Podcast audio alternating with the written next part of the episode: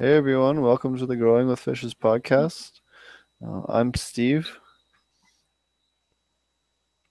And uh, today we have um, Jessica Patton with us, as well as um, uh, Dave. Um, I forget, I'm sorry, what was your last name again? I apologize. The name's Damien. Damien, I'm sorry. Damien, what was your Damien. Okay. We have Damien from Barbados with us as well today. Um, and uh, we're going to be talking about a whole bunch of different topics. And, um, uh, you know, everything from uh, how to grow in the Caribbean to um, uh, how to run your farm. And uh, it's, you know, we don't often get a chance to talk to people in the Caribbean. He was kind enough to stay up late for us. It's about almost 11 o'clock in the, at night where he is. So, um, big shout out to him. You know, greatly appreciate what he's doing to, to take the time out of his day with us. Um, also, want to give a quick shout out um, to Ouroboros Farms. Um, I teach the medicinal herb class up there. I'll be teaching that in uh, April, and I forget when the following date is off the top of my head, but the next one's in April. And then uh, we also teach an aquaponic cannabis class there at the end of March, the March 24th or 25th or 25th and 26th. I forget the exact date. You can go on to uh, ouroborosfarms.com and uh, get the exact date if you're uh, looking for that on there. Um, also, uh, shout out to True Aquaponics for um, having us up and, and listed on their site there as well. Um, they have a great, um, great options for different nutrient supplements and um, uh, it's a great source for different things like heaters and other aquaponic stuff. So if you're looking for place for aquaponic goods, um, you know, it's a great, great place to look. Um, thanks, Damien, for joining us today, um, all the way from Barbados. Do you want to tell us a little bit about what you do and, um, you know, a little bit about some of the crops you grow down there and what it's like to grow in the Caribbean? Yeah. So, good night to everyone. Afternoon. Good morning, everyone. Uh, in Barbados, uh, we on the aquaponics scene, we kind of look to grow nutrient dense food, right? Uh, lettuce and these kind of things naturally just grow here very easily. So that's open field uh, territory.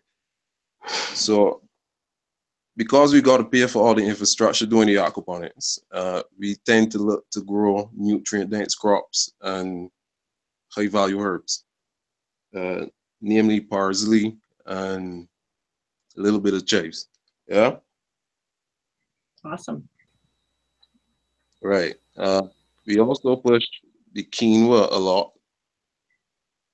Uh, but what we find for that at this time of year, don't got any in because it's a short days crop. So we gotta grow it a specific time of the year, yeah. So tell us about, um, you know, growing quinoa there in the tropical environment and, um, you know, some of the other crops that you grow that are specific to the, the tropics there. Okay, so mostly we pushing culinary herbs like parsley, and quinoa is a, a niche market that's growing, is growing a lot, really fast. Uh, but you see, before we even talk about uh, the crops that we're growing, I want to get into why we're using aquaponics to grow these Sure. crops. No. Or let me backtrack a little bit and tell you a little bit about myself. So, how we get into aquaponics was actually from a movie called Biodome. It's a, a comedy from, I guess, the 90s or whatever. Yes. Uh, where these guys got locked into, uh, it was like a party on Biosphere 2. You, Jessica, uh, that Biodome. one? Yeah, I'm very familiar with that. Yes. Yeah, we love Biodome. Pauly Shore and all. It's Yeah, great. so we got some common ground here, huh? I had a cassette with Biodome on it. I used to watch it all the time. And then it got in the internet. It was dial up at that time. Uh, I, before it modem, I log on. I came across uh, searching for the, the concept of, of the biodome, you know, because in watching the movie, you get to think about society and technology and all these things and how we got to interact with it on a more a more uh peaceful level, so to speak. You, you get what I'm saying? Yes. Right, right. So that's how I get attracted to aquaponics from the beginning. And I, and that viewpoint I maintain throughout all this time, yeah? Because you know, Badam Badam was a long time ago. Yes. Yeah, so from there to now, my concept of looking at aquaponics was to implement the idea of aquaponics into modern society uh, in general, right? Because I, I knew that uh, this viewpoint or this concept was unique to me at the time because nobody else was thinking about it. So I tried to design my systems in such a way that anybody that is even interested in the concept could get involved. All right? All you need to do is buy the product, stick it together. There's three pipes uh, that's connect and use be able to operate our aquaponic system. Okay? Yes. You following me? Yep. Absolutely. Nice. So I finally, over the space of 10 years, uh, or actually a whole decade, I finally get to understand the bridge. I'm talking about the cutting edge where aquaponics applies to society in general. I get to understand where that bridge lies is in the labor management of the system. Right? Now, I uh, get that viewpoint when it was managing a six acre operation where I successfully implemented the idea of aquaponics into it. It was four acres of greenhouse, two acres of a pond. Nice. Okay? Yeah. Right. We had 12 workers, and I quickly realized this was my first job on the commercial level. I quickly realized that the commercial aquaponics, the commercial application uh, of aquaponics has very little to do with aquaponics and everything to do with the labor involved. Okay? Yep. Yep. Right. So with that in mind, I designed the system to suit where the limiting factor of the system is the labor, the labor input. And by limiting factor, I- mean, we assuming we get all the other variables running at optimal. So we could pull the most from the labor that we involving. You got me? You following me? Absolutely. Okay, cool. So when we're looking at the labor, and how it is, or the best way to suit the, the labor to society is in an eight hours, a eight hour segment of the day. Is is like day work. You're going to work, you put in your eight hours, you get what you're supposed to get from the profit of your labor, right? Yes. Yep. So how we design the system is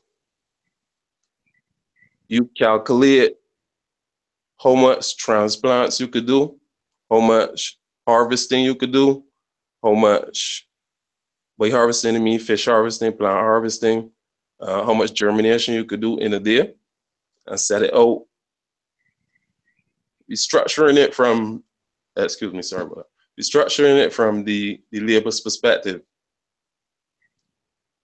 So the day work can look like from six in the morning, to seven, eight. If it's the nine, from six to nine, the laborer will go out and harvest. Okay? The first, the first task in the morning is harvesting. After harvesting is maintenance. After maintenance is germination and pro, what's the word I'm looking for? Propagation, fish and plants. And then evening you set you shut it shop and go home. All right, you're doing that five days a week. So that's the limiting factor that we're using to build the system upon. Awesome. You guys follow me? Okay, Yeah, Absolutely. absolutely. right. No, So, what is your preferred method of growing uh, in that way? Like, do you prefer rafts or NFT? I see in your picture there you use you have a, a, a the piping with the the plants in them. Do you want to you know what is your what is the bulk Yeah. of your your farm? yeah, that system uh, research system, uh, early product. Right now, we go we put. Uh, is readily available here. Uh, is organic. It allows you to grow a, a lot more fish and produce a lot more plants. Uh, is way cheaper than processed media. It's literally 100% cheaper to use coconut than here in Barbados. Because any processed media is come from right? So that handling will be easy.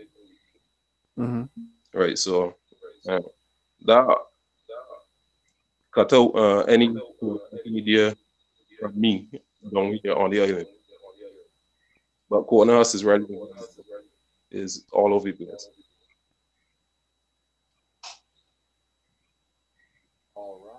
Awesome. Very nice. Yeah.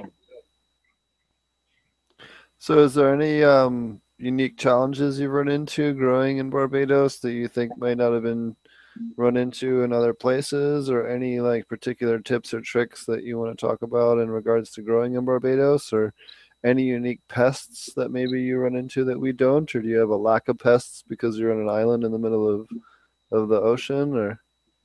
Uh, yeah, we basically grow in middle of, in between the uh, Atlantic Ocean to the south side and the Caribbean Ocean on the west side, right? Um, anything that we need, gotta come in by ship, either from Trinidad or. And it's always a hassle coming through the port. So any large scale, um, new crop technology is always be a hassle to implement, right? So basically, we's gotta use the hardware store that sell the basic plumbing supplies, and for tanks, we use uh, the polyurethane tanks. Uh, very cheap to make. use the water tanks like uh, like we do over in Jamaica? Yeah, yeah. Yeah, Those are, you know, yeah. All boat. if you put about four feet in the of 300 gallons of water, excellent amount when you fish. Because you can harvest that in 15 minutes in one labor.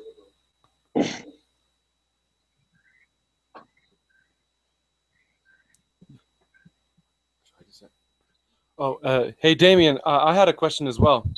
Um, Yeah.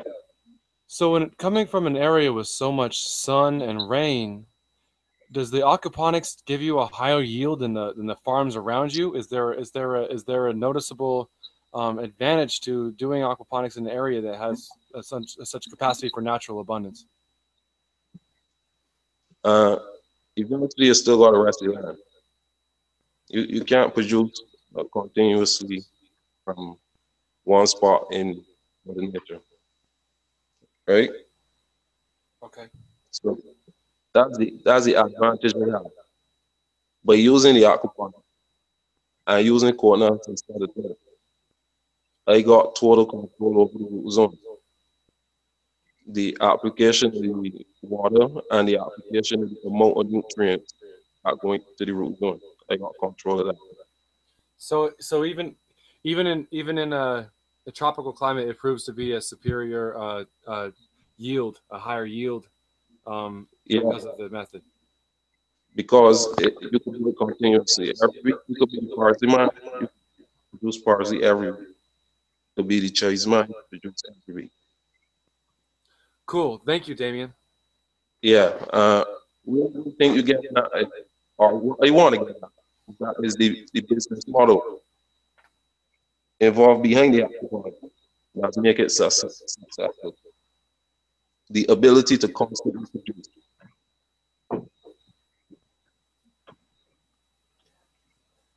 Wonderful, thank you. I've now have you had to do anything in order to hurricane proof or do you guys deal with a lot of earthquakes there like we do in Jamaica or is there any other precautions you have to go through with system construction? Uh, the system is designed to as a layer over a normal farm, right? Um, I look at it from this perspective where I designing an aquaponic system. I look at it from the angle as improving the farming method that is already here, right? That's why you use coconut husk because it's similar to soil, but it still gives you the ability to, to run a lot of water through it. So you could use it as a biofilter. Right? Yes. Yeah. Right. So the, the aquaponic system is designed like a, a over layer of an open field farm. Uh, where we collect the rainwater during the rainy season and it is last through the dry season. But our rainwater collection is from the grow beds because it's an open field system. So coupling that with the fact that we 100% solar, uh, I thinking that I in the range of permaculture here right now. Right? Yes. Absolutely. Yep, yep. Yeah. And I want to I want to stop a minute here. The reason I choose to talk about this idea in detail with this audience for the first time ever is because uh, we share one thing in common, and that's the plant, right? The cannabis Yep. plant. Yep. And the need to eat. And, and I want me to start and look at it from a different perspective. Uh, if you put away, if you, if when I put away my ego, I get to realize that it's not me farming this plant; it's this plant farming me. Hmm. And anybody that farming this plant also has a similar view of society as me because the plant choose all of us to operate I couldn't agree more, especially when you're growing ganja. exactly within this, this parameter. Uh, we're the best way for me to describe it is the cutting edge of where technology manages photosynthesis. Now, photosynthesis is very important. It's primary production. Society cannot survive without it. Where I see aquaponics is exactly at the cutting edge, where society and technology, where modern modern technology is managing photosynthesis. Hmm. Are we all in agreement here? Yes. Absolutely.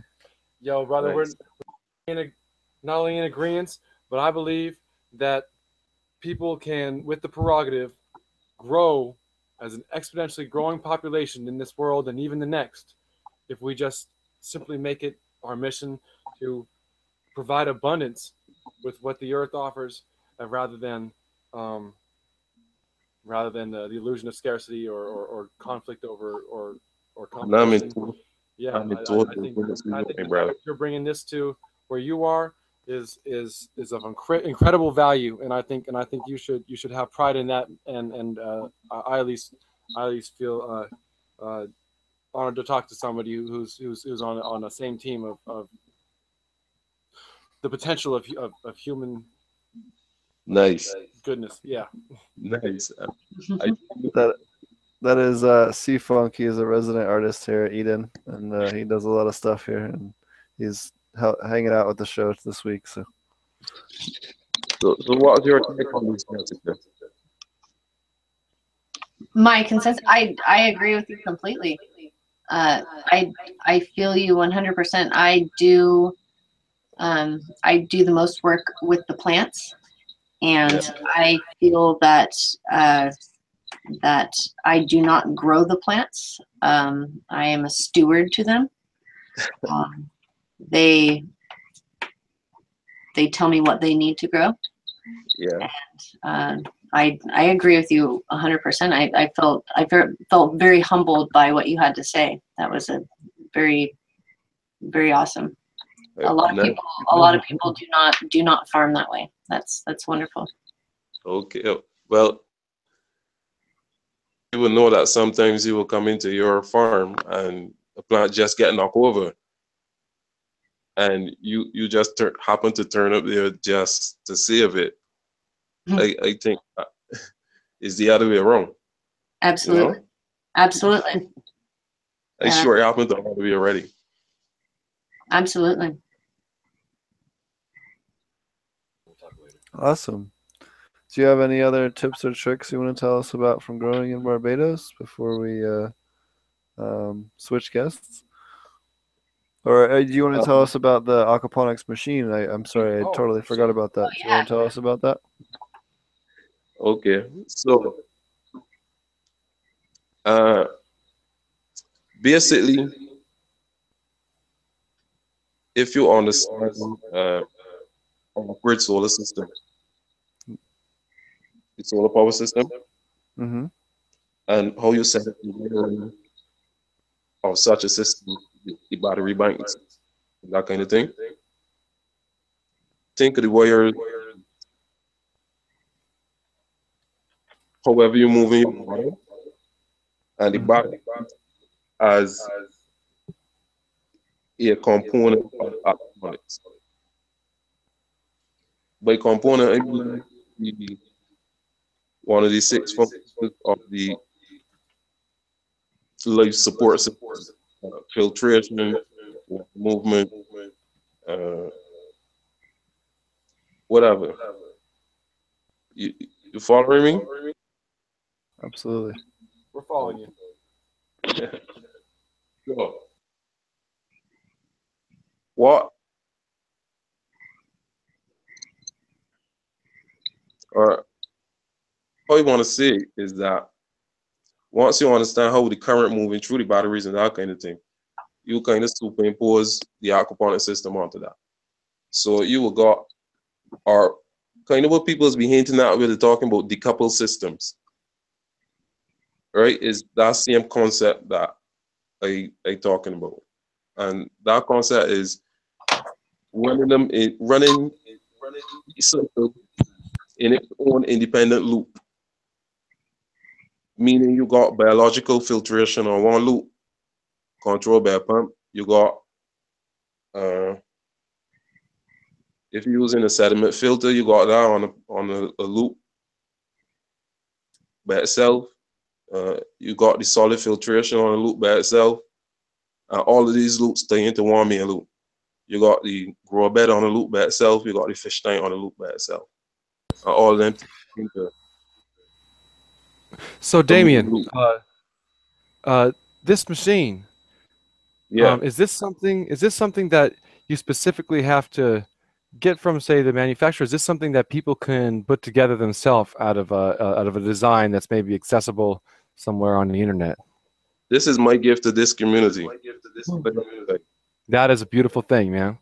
Yeah. Thank you. So, so is there a place if pe- if people if people want to uh, uh, follow in the uh, in the footsteps that you have so paved with uh, with this design with this design, uh, where where would people go about finding such uh, such such information? Well, you you Google aquaponic machine. Oh, simply so simply. But it's Yeah. but it but it is your is your gift to to tell us about, or is it is, is this a, is this an innovation of your um of your design?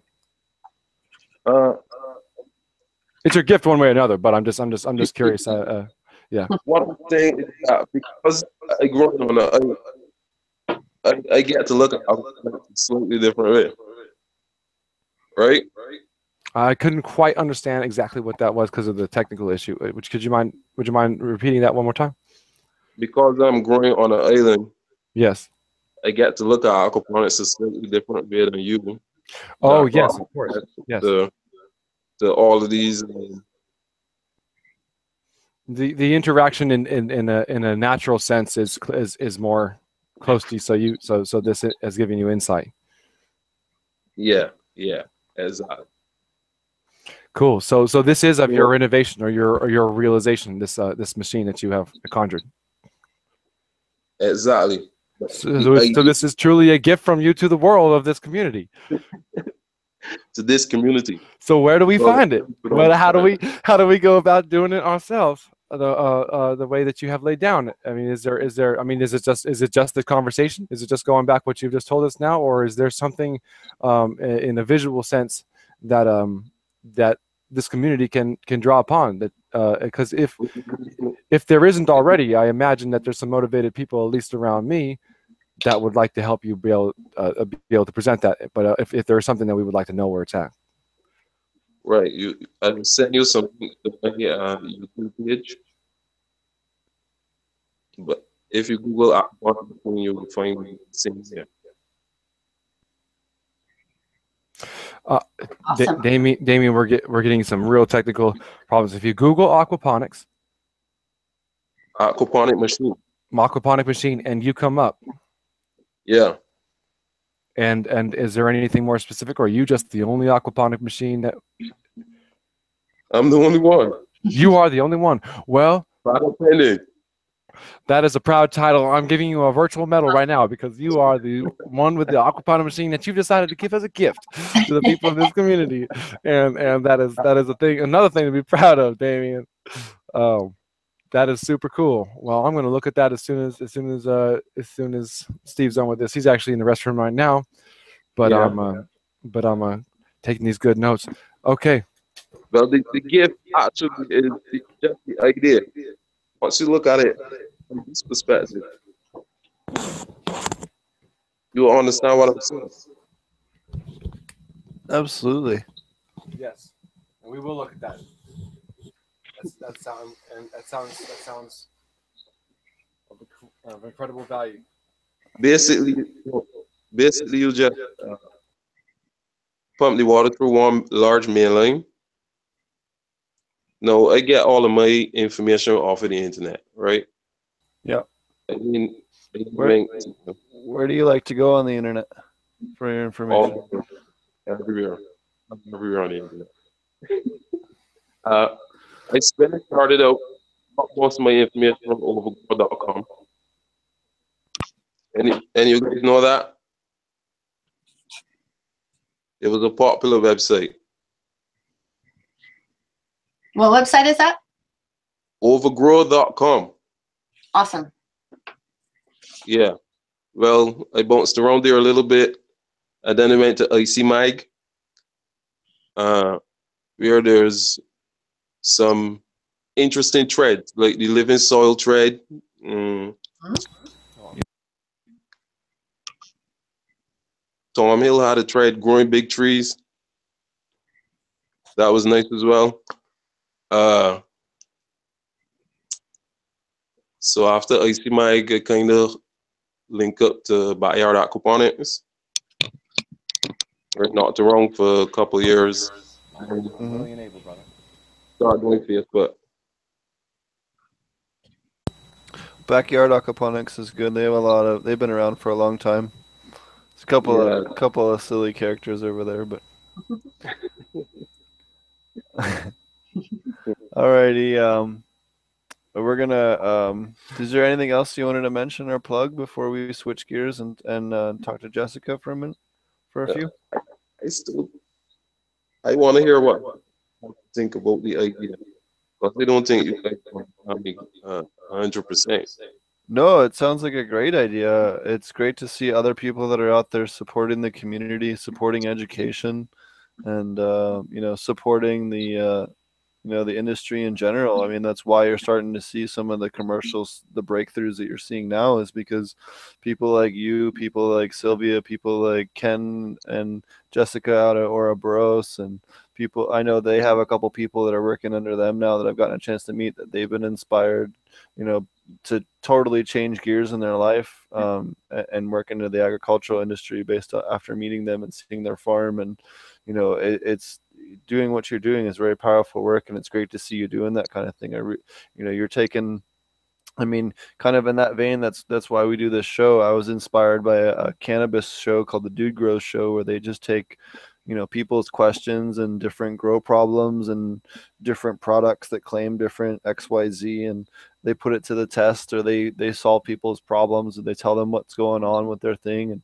it was just cool to hear more of like a almost you know it's funny you mentioned this i don't know if you guys have um, pri or, or, npr in barbados i don't know if that's something you have there but in in the states we have something called car talk which is like um, a really goofy car show where these guys get really weird car problems and they talk about they're really goofy and they're almost like cartoons when they explain stuff but they uh they they help people with their problems and they take their problems and they make it entertaining and they try to make it not boring to listen to. And uh you know eh, eh, the the the dude grows guys kind of took that and did like a cheech and chong version of kind of like what they do and and and it was neat to hear that and that's really what inspired marty and i. Marty and i were both passionate about aquaponic cannabis production and um um you know, we were trying to figure out a way to like help spread the word that aquaponic cannabis production works if you just, you know, first off have a good understanding of what you're doing and second of all you know um, have good genetics. And and as long as you do those two things you can have a lot of good success. And just how to how do we get people to realize that this is a viable way to do it? And we thought the best way to do it was to start a little podcast that we could start every week and you know promote these ideas and promote these different things that we've tested or proven both you know through the companies that I've worked with and and knowledge that I have and that he's had um, him more so in the soil industry, me similar in the hydroponic aquaponic industry, and and to try and disseminate information. It's great to see you doing that in in your own way with the with the aquaponics machine. It's great to see that you know um, you're doing that in your own set you, you, know your own way as well. You know how we, all of us are on the same wavelength where we're all trying to disseminate knowledge in, in, in our own ways. Here, Steve. Uh, Damien, I had a comment as well. Um, just the way just the way that a, a computer used to be something that only uh, a few people who were really into it, like you know, kind of like nerdy hobbyists, would be into it to make yeah. it. Now it's accessible for everyone. Yeah. Because people have made it into a, a interface that is accessible. As well, aquaponics with your machine, so that more people can just get on get on board, as you said, and do it and make it accessible for more people and have to is, is, is for the autonomous survival of more human beings on the planet Earth and overcoming hunger by making it accessible in a way that their smartphone might be, you know, in another way. You know, it's like they can access it. They don't need to work. You're making it work for them with this.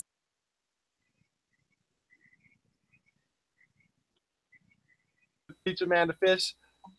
Uh, give a man a fish to eat for a day. Teach a man to fish to eat, to eat for a lifetime. And with the machine, you're helping people feed themselves helping the, the greater agenda of, of the whole thing. And I think that it, that's going there. Man, I want to thank you for that, man. Well, said everything we want to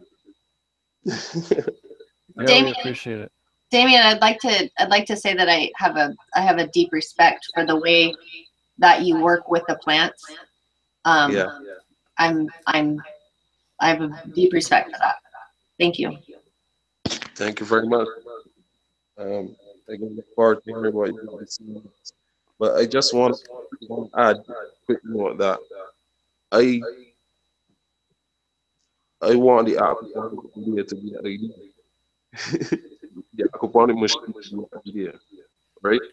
Where we right out the country. And I want everybody to add their little piece. This Franklin, your, your own on, link. experience is unique. Let's add it into the idea.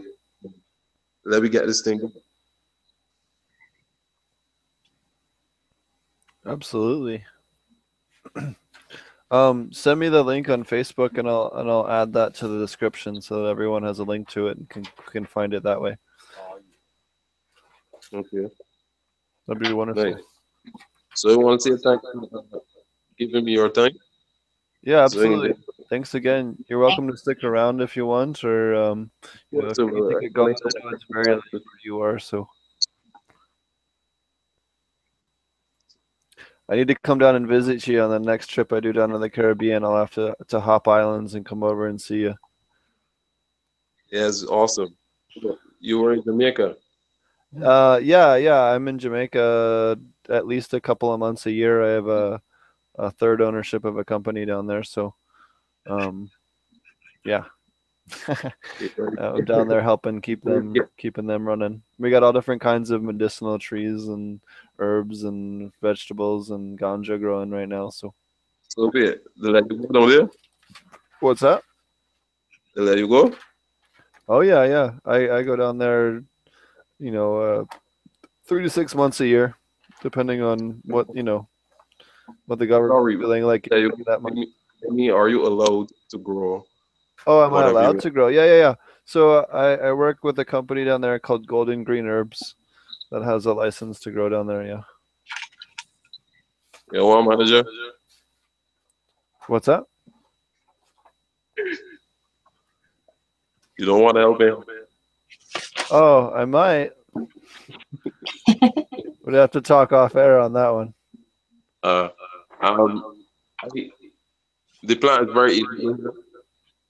And Yeah, you can definitely make it work great in aquaponics, especially on a big scale, uh, especially in that kind of climate. So, Yeah, uh, it- yeah. So I don't have anything to do with it. That's one of the reasons why because it's a very plant. I think of C4 plants or C3, sorry. Uh, but the quinoa is almost identical to the the other plant. to ganja. Yeah, from what we read. Um, the You talking nutrient- nutrient wise, or Yeah, the nutrient requirements, the, the like cycle requirements. yeah, that's why we that's why we switched to the dual root zone planting with the soil layer. The benefits you get from the mycorrhizae and the terrestrial microbes really help allow for that the denser the denser flowers. You use soil. Yeah, we use a method called dual root zone planting.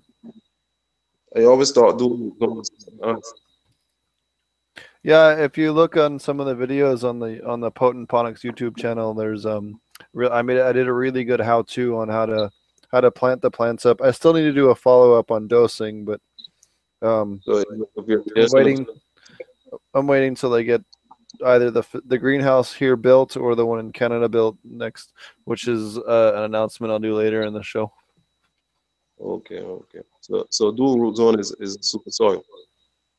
Or root- Yeah, yeah. Basically, we do a super soil with a layer of burlap and then a, a media below it in, in a pot with with uh, a mesh bottom pot so that the water can flow through the bottom and flood and drain the bottom and allow for high gas exchange and then the soil layer on top that you can supplement and add nutrients to if you need to supplement or make it acidic or very alkaline or alter you know adjust it to whatever a particular plant's needs are. Um, the, the tap roots tend to not care quite as much as the the bulk of the finer nutrient uptake nut, uh, roots, which are generally in your top six to eight inches of, of soil layer, with the exception of trees. So, um, you know, they they're the ones that are very much more sensitive to pH as far as nutrient production and and plant production and yield. So, Nice. Nice. You you ever tried us? what's that? You ever tried coconut? Coconut, you said? Yeah, coconut. I haven't. Oh, coconut husk. Yeah, so coconut husk has its own issues. Um, in the states, they call it coco coir, and the problem is that it has a high calcium and magnesium uptake rate. So um, while you can grow on it, you have to boost your calcium and magnesium levels approximately 15 to 20 percent in order to um, make sure that you're accounting for the amount that is uptaken by the the coco coir fiber. Oh. Well, they don't have that. Yeah, so if you're growing in a if you're using a lot of coconut husk in your system, be sure that you're dosing extra magnesium and extra calcium because it specifically tar- like uptakes a lot of those two nutrients. Well, Barbados is nine percent limestone. Mhm. Uh, we from on the ground. yeah, it's like Jamaica. You got lots of, of calcium carbonate around. Yeah, so that's probably what you're doing. I don't see a problem like that. They're topping up with that water. Yeah, plus you, your your pH of your water is probably real high. Yeah. Yeah, so the Yeah, yeah. actually can't stay Man, it's so I can't tell you. This is on a separate note. I can't tell you how nice it is to hear someone that speaks at least a little bit of patois, or at least that accent. Having lived in Jamaica for like half of last year, it's so like pleasant and comforting to speak to someone with your accent. but, but the guy sitting next to me is like, I can't understand half the stuff he's saying, and I'm like, I I can understand everything you're saying. Like this is great. Like I, you know, sorry, I just wanted to, wanted to say that.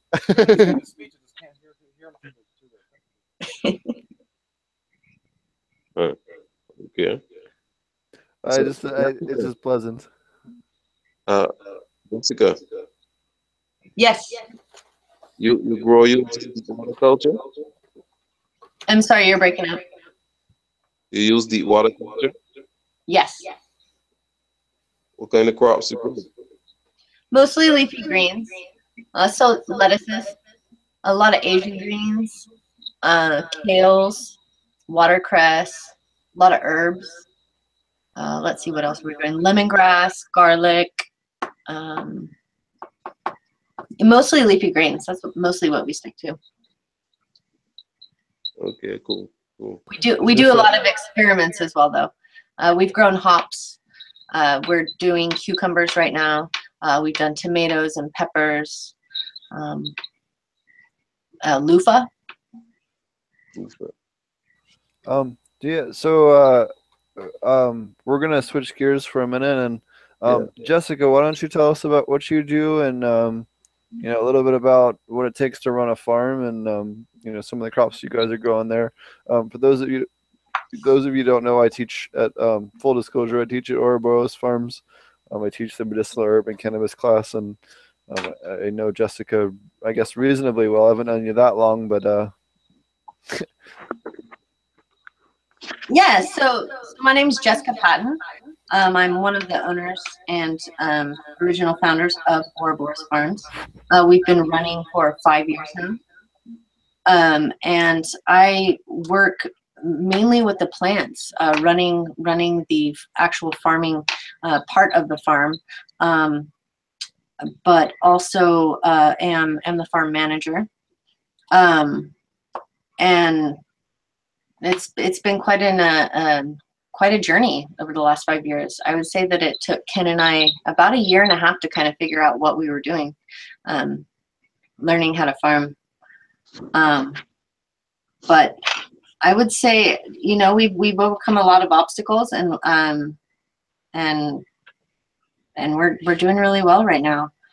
Um, uh, you asked me earlier what it what it takes to to run a uh, run a farm, um, and I think that basically, besides the basic understanding of how aquaponics works, um, your basic aquaponics 101, um, it's really finding a a team that works well together and that has uh, all of the somebody who can excel in all of the different fields because it's not just about farming. Um, it's not just about growing plants and working with the plants. Uh, there's a lot of other other things involved as well. Um, so so with the the basic farming um, and managing the plants and working with the plants and harvesting, um, planting, seeding, all of that. Uh, Elise Rudolph, uh, who is somebody who we hired about a year ago, um, and I work very close with.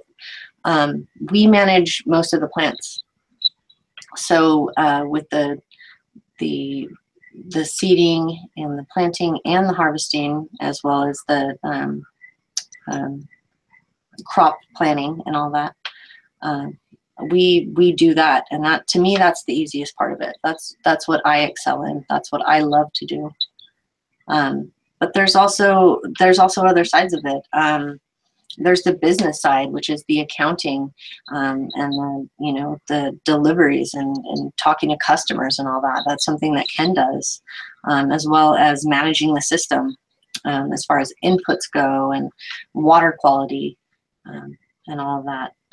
Um, that's definitely an important part too. Um, and then your what I consider your dirty jobs, which are your your IPM and your uh, the filters, cleaning the filters and maintaining the system. That's another big part of it as well. Um, and then something that we've we've slacked on the last four years, but have recently just um, hired somebody to work with us doing marketing. That's another really big part of it. Um, it's you know not just managing your website and your website updates um, and dealing with new customers and all that, but your social media and um, promoting your classes, the classes that uh, Steve teaches at our farm, as well as Ken uh, teaching the aquaponics uh, one and the aquaponics two class, and then um, the aquaponics farming course. That's a three-day intensive class that that we teach uh, five times this year, I think. Um, so there's a lot that goes into it, and and it takes a it takes a team to run it.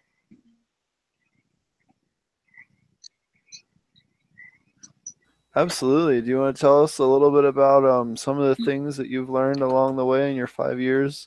I guess maybe a couple of key points as far as advice for people that are looking to start a new farm? I know you're one of the you you know you're one of the people that I've I've met that are uh, you and Ken are some of the best people I've met.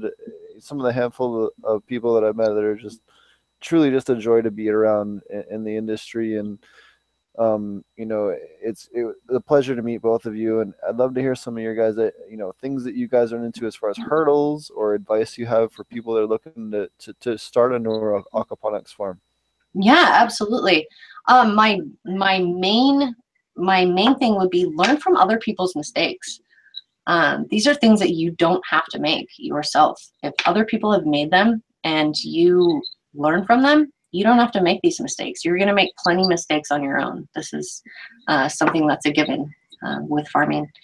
So learn from other people's mistakes. There's plenty of people out there in the industry that have been doing this for quite a while and have experience.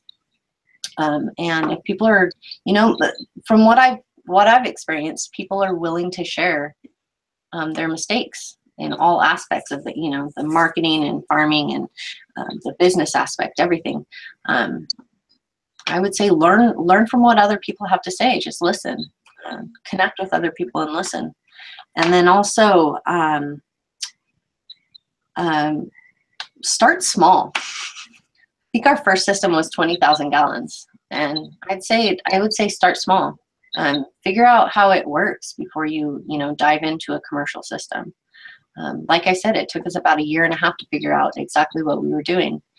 Um, and a lot of those, though they were learning opportunities, they were very expensive learning opportunities, um, but definitely worth it. So yeah, start small, figure out your system, figure out, you know, how it all works. Um, and and have your marketing down. Like I said, that's something that we have just recently tapped into, um, which we could have, you know, could have done a long time ago. Uh, so I would say, I would say, definitely, definitely get your marketing down. Who are you going to sell to? Um, what are you going to grow? Uh, just because something grows well in your area doesn't mean that you're going to be able to sell it. Uh, there's certain, you know, certain products that have a, a high profit margin. Um, but do you know people that are going to buy them? Are you in a market that's that's flooded with those? Are you going to be competing with other people to sell those? Um, these are, you know, these are definite things to take into consideration when you're starting your farm. Um, let me think, Steve, other hurdles that we've experienced. Um, I can't stress enough having a good team, having people that you can trust and people that work well together and the people that excel in the areas that they work in. Um, you know, the basic communication of, of um, are you going to leave for the weekend? Who's responsible for taking care of something? One of the biggest things that we've experienced um, that was a, a definite drawback for us was leaving somebody in charge of the farm uh, when we took a small vacation in, in November. We hadn't been away from the farm for, you know, for quite a long time. It had been a couple of years. And uh, the person left the, the water running. He was topping the system off and left the water running uh, for for two and a half, three days and did a 100% water change on a system that was thriving. And when we came back, it took us took us a long time to get the pH back to where it needed to be. Um, so you've got to be able to trust people to run your farm if you're not going to be there to do it. That's that's a big deal too. What um oh, I lost my train of thought for a second. Hold on those are some good insights. You know that actually that that advice transcends almost any business uh, when it comes to trust and the people and, and being involved and from a, a, a, true sense of what they want to be doing. And I don't see why feeding and giving medicine to the, all the people around the world would not be something that somebody's truly interested in. But you know, I'm sure there's enough of them that yes, yes, absolutely. And and another part is that Ken and I have experienced in the last five years that we are such an integral part of the system. We are so part of it that when we walk in, not only can we um, sense with with our senses uh, what's going on with the system. Um, if there's an imbalance, you know, from the very second that we walk into the farm, but also we notice that that our um, that our mood has a lot to do and our energy has a lot to do with how the plants grow as well. And um, and what's going on. So yeah this is a this is a natural you know ecosystem. This is a living thriving ecosystem and we are we are as much of a part of it as the fish and the plants and the microbes. Um, so that's that's a big part of it too.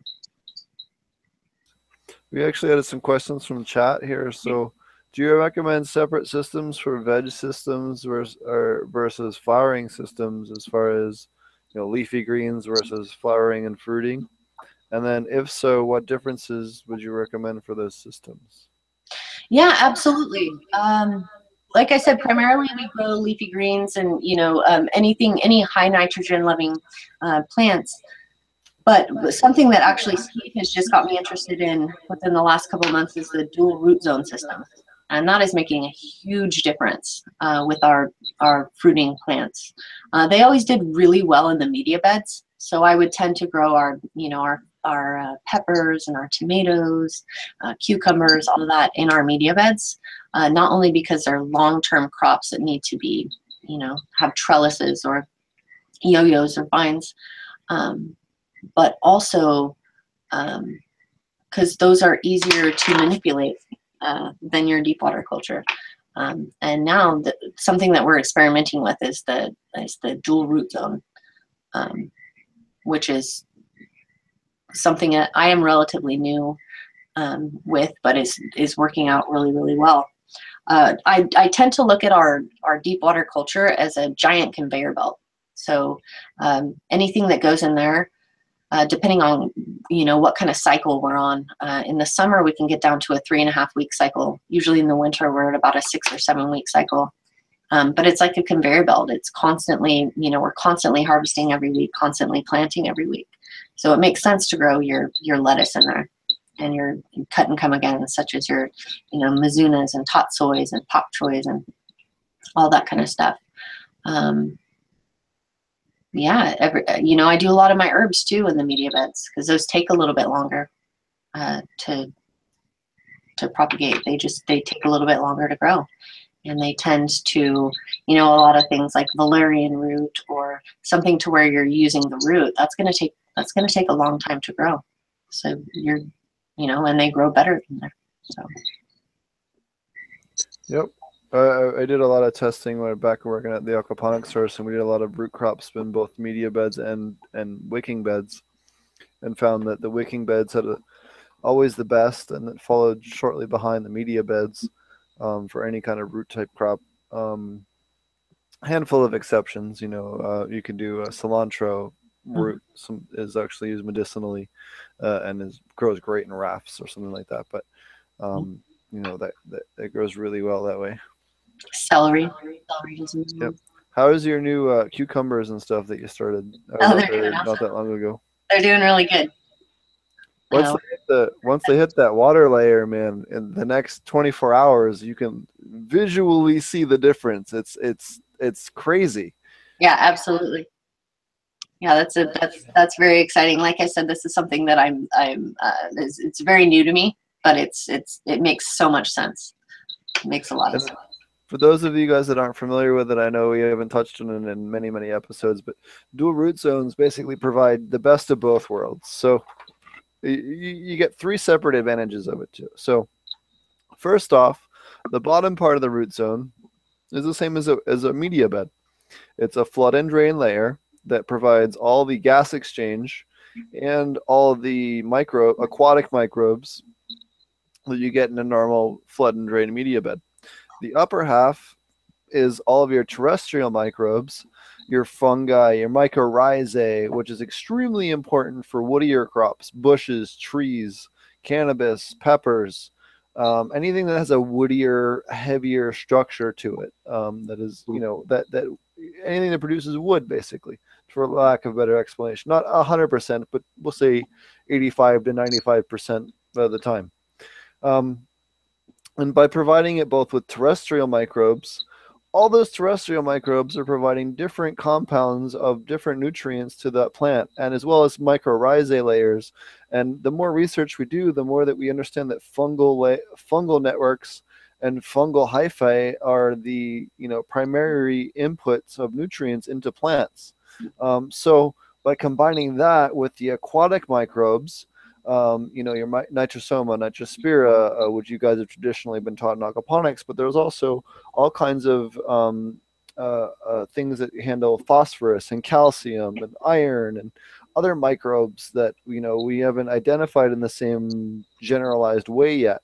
Um, that people like Mammoth, Mammoth P, and some of the other uh, microbial companies are now getting out ahead of the the curve and and identifying some of this stuff and saying, hey, if you're seeding your stuff with you know any of these um, aquarium starters which are your nitrification stuff you know if you're doing plants maybe you should use mammoth p or some of these other ones that doing phosphorus or potassium or they have mammoth k you know and some of the other ones. Um, i'm just using it as one example. There's many other microbial products out there that do similar things. Don't i'm not just trying to push them specifically but um, there's all these micro microbial networks that break down phosphorus, potassium, zinc, iron, molybdenum, what have you. And without those microbial networks, um, you don't get the proper inputs. And plants have evolved to work with soil networks, but they've also there's all different types of mic- microbes that break down the same nutrients in aquatics. That's why dual root zone allows for both of those types of, you know, complete microbial networks that break down all those different types of nutrients and input in the plants both aquatically and terrestrially to have their separate inputs so you're not putting the same type of nutrient in. That's why growing in a dual root zone system allows for such higher nutrient input per day per, in the plant, you know, when you're talking total ppm levels and microbial exposure. It also allows for higher um, uh, uh, resistance when it comes to microbials because of the fact that it is exposed to both aquatic and terrestrial microbes so that plants going to have a healthier immune system so that when it has to when it's exposed to fungal spores or bacter- bacterial you know infection it's not going to react the same way because it has a stronger immune system. It's going to be able to overcome those challenges and, and and give you the plants that you're looking for.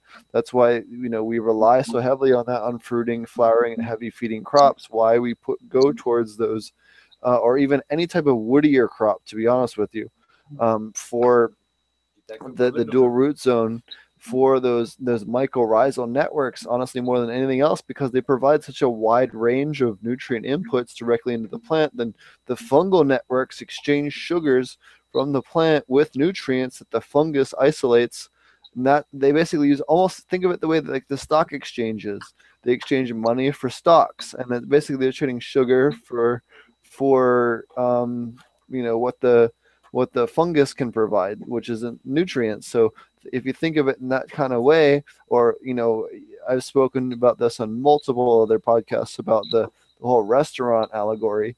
Um, it, it's all very similar, where they're all trading things to make sure everything runs smoothly and everything operates smoothly, and everyone gets a paycheck at the end of the day. Everyone gets fed, and everyone gets you know whatever they need to do their job on a given day. Absolutely. Sorry to go off on a rant. No, no, that's great. That's great. But also, if you're if you're putting something like uh, tomatoes into your media bed without using dual root zone, you're gonna be doing a lot of work trimming off those suckers and taking care of the extra nitrogen that that plant is taking up as well.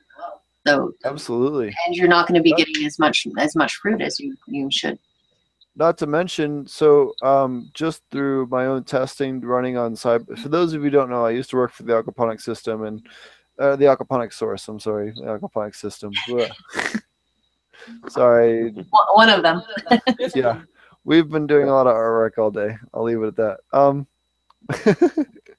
um, anyways, we had three 700 gallon systems um, that we'd run side by side tests on for one to three months, depending on what we were testing. Sometimes six months, actually, um, for some of the tests that we did. And what we found was, um, uh, I'm sorry, what was it we were talking about again? Start out with. You were uh, tomatoes. Uh, Too many dabs beforehand. Okay. Much so with the with the okay, so with the tomatoes, we'll just use this as an example we run tomatoes in the far back in the raft and the dual root zone. In the middle, we just did in the dual root zone. I'm sorry, in the far back, we did in the media bed and in the raft. In the middle, we did in the raft and in, in the dual root zone and the media bed. And the front one, we did two media, uh, two dual root zone and just the media bed.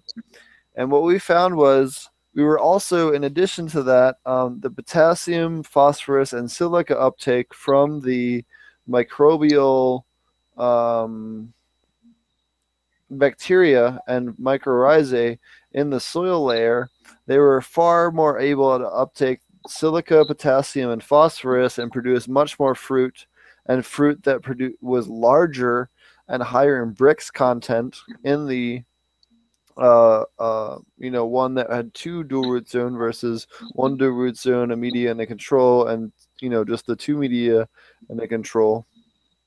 The control being the raft, obviously, um, and um, all three of them, you know, the dual root zone outcompeted it by almost 38% on average. Um, the one produced 44% more fruit and flowers. It was like 48% more flowers on the tomato plant, 44% more fruit and uh, 38% more fruit to term, uh, fruit that turn red, basically. Um, did, you, so, did you notice a difference in the taste? Yeah, so the biggest things that I, we noticed when testing in aquaponics, in fact, we focused just on taste because we had a um, uh, uh, the lady that used to run the company that used to work for uh, brought in a guy that was a tomato expert. He was one of the biggest tomato guys on YouTube and one of the best tomato experts in the country, top 20 for sure. And he said that you know he gave a really good speech and he was looking at the uh, some of the nutrient analysis that we had sent him from our lab and he came to the conclusion that the silica and the, the uh, chloride levels were too low and those two are resulting in a lower sugar level in the fruit production so once we've focused on the chloride levels and the silica mm-hmm. levels in the fruit immediately are, are, are they started being sweeter. And for those of you who don't understand what I'm talking about, for chloride, you're looking for about 110 parts per million. And for silica, you're looking at at least 80 parts per million, higher if possible. You know, you can run up to 200 parts per million, but 80 to 200 parts per million silica mm. and 110 plus minus parts per million for chloride. Um, So these are and to get these are products- maximum chlorophyll and sugar production out of your plants. And that could be tomatoes, peppers, cannabis, you name it. You'll get a better flavor out of it. Cucumbers. Steve, Go ahead. these are products that you're talking about that you're buying and, and, and silica. I'm sorry. Go ahead. These are products that you're buying and uh, adding silica products. The the silica products. What you're you're asking about the silica products? Yeah, is it actual product that you buy? So I use primarily what I do is I alternate for my pH up. I'll alternate between a calcium carbonate or a dolomite product, which is calcium magnesium carbonate, and a potassium silica product. And by balancing my potassium and my silica and my calcium, um, because when I add the cal the potassium silicate, I'm not adding calcium or potassium, which have to be kept in balance um, you know, it allows me to add something that doesn't need to be necessarily kept in ratio with the other one, which is calcium carbonate or dolomite, which is calcium magnesium carbonate, which does need to be kept in, in balance or to have Yeah. proper uptake. So uh, let, let me simplify all that because that sounds kind of like gibberish. Um, when you're doing an aquaponic system, you want to have a three to one calcium to phosphorus ratio. And if you get outside of that, you will get strange plant growth because of the way that the mi- aquatic microbes act in your aquaponic system. When you go outside of that, you're either going to get lanky plant growth or you're going to get not proper flowering. You're going to get uh, too dense flower growth, uh, uh, node growth. If you go denser than that, it, it just depends on what you're doing. But in general, that's the ratio you're looking for. Now, you also want to do a two to one calcium to magnesium ratio. And if you get outside of that, you have a hard time for your plants in your system to transport the nutrients inside the system uh, properly around the plant. So, potassium, magnesium, zinc, molybdenum, boron, whatever, has a hard time being physically transported from the root system up to the rest of the plant if that's out of whack, if that if that's out of balance. Um, and that's uh, those are two ratios that are very important when you're doing aquaponics and some stuff that isn't really talked about much that I teach heavily in my classes that I don't really hear much else in the industry is that three to one phosphorus to calcium and two to one magnesium to calcium ratio. Or I'm sorry, calcium to magnesium. I apologize. Two to one calcium to magnesium ratio. Let me correct myself. So, well, I want to ask. I want to ask. One, sorry, one question though about the dual root. Yeah.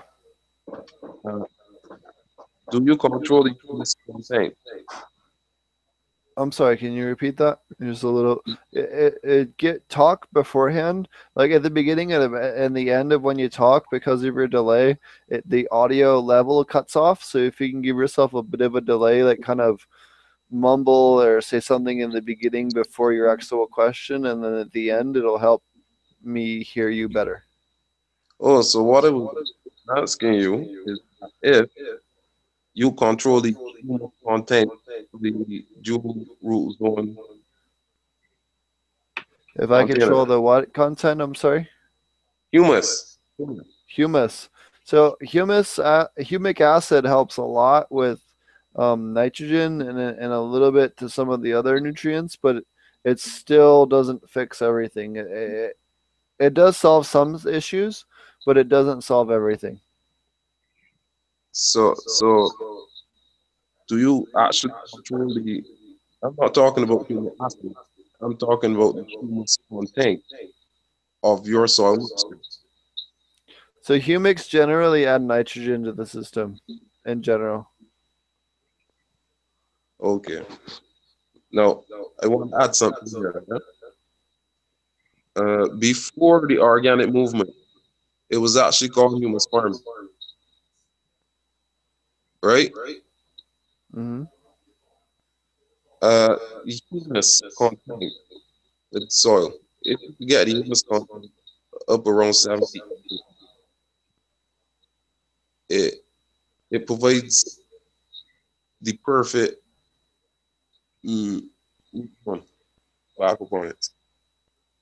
It definitely provides a good ionic balance for sure, but it definitely has a few So few me, things short for a few shortcomings, I guess. for my water, water uh, source, for Rainwater. my personal water source. So rainwater has no carbonate hardness and no mineral stability. So you have to add mineral stability to it. For, for my personal water source, because I'm pumping from the ground. Oh, for micronutrient source, you're saying. Yeah, in Barbados for me. So I For a micronutrient source, I would I would do either um in Barbados specifically, I would give your your I would go collect seaweed on the beach, give it a good freshwater rinse, and then dry it and do your own sea you know do your own Maxicrop that way. You know do your own uh, a sea seaweed mix. You know dry Yeah. it in the sun after a freshwater rinse, and then and that'll provide a lot of micronutrients to your system. Yeah, I do a fermented strap. That and ferments are even better because the, the lactobacillus and other ferments, uh, fermented microbes, uh, anaerobic microbes provide a lot of nutrients to the system. Marty and I are both huge proponents of that on a regular basis. I'm a big fan of that too. Yeah, Yeah. it helps a lot. Um, I know uh, I've given uh, Jessica a couple of my secret recipes because we're uh, we're, we're friends, and uh, I'm kind of excited to see some of the stuff that they end up cooking up out of some of the stuff that I've I've, I've told them and taught them. So. We're we're pretty excited about that. Give it give us a couple weeks. um, so why don't you tell us, Jessica, a little bit about some of your IPM and some of your other, like, I guess, uh, you know, day to day or weekly things you you know you would say are more important as far as what's involved in running a farm week to week. Awesome. So so one of the main things I guess is, you know, running an aquaponics farm, you gotta you gotta clean your filters. You gotta do something with your fish waste. And one of the things that we do is uh, we actually remineralize it. So when we clean our filters, we put them into um, mineralization tanks and re, you know, add oxygen to them and remineralize them and add them back to our system, uh, which is an awesome way um, to use, I guess, you know, all of the all of the waste. Can you go into that a little further and explain to people what remineralization is? So so basically, it's taking your your anaerobic fish waste and you're you're adding oxygen to it. So you're remineralizing it. You're you're you're getting um you're you're adding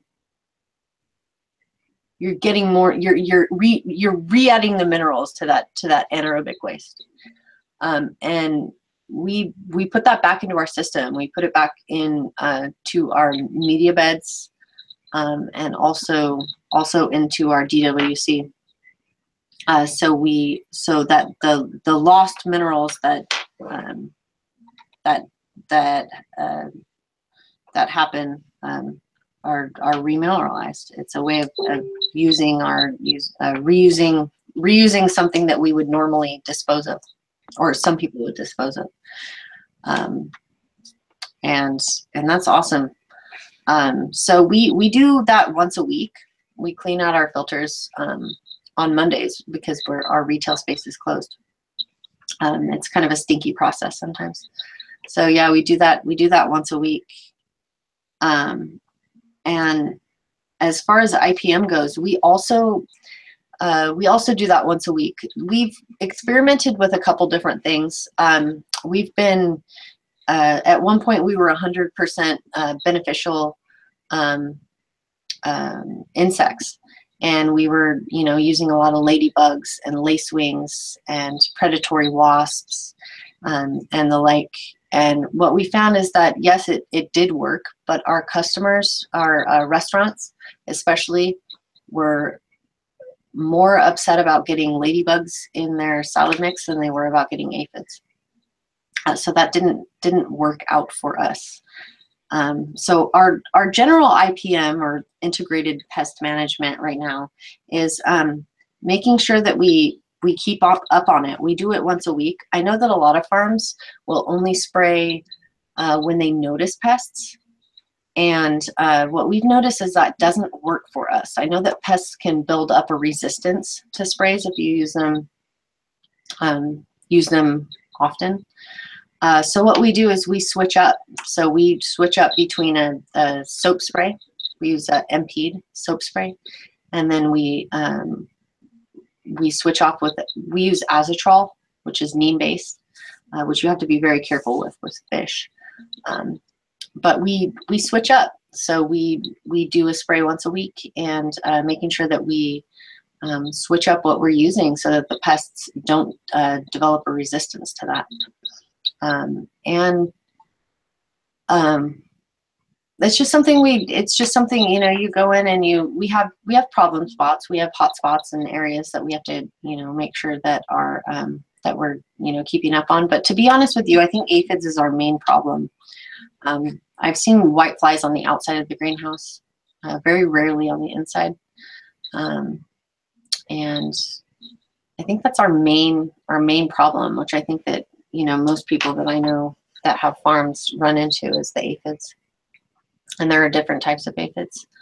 Um, but yeah, just keeping up on it, making sure that it's something that you don't um, you don't let slide. You know how aphids reproduce.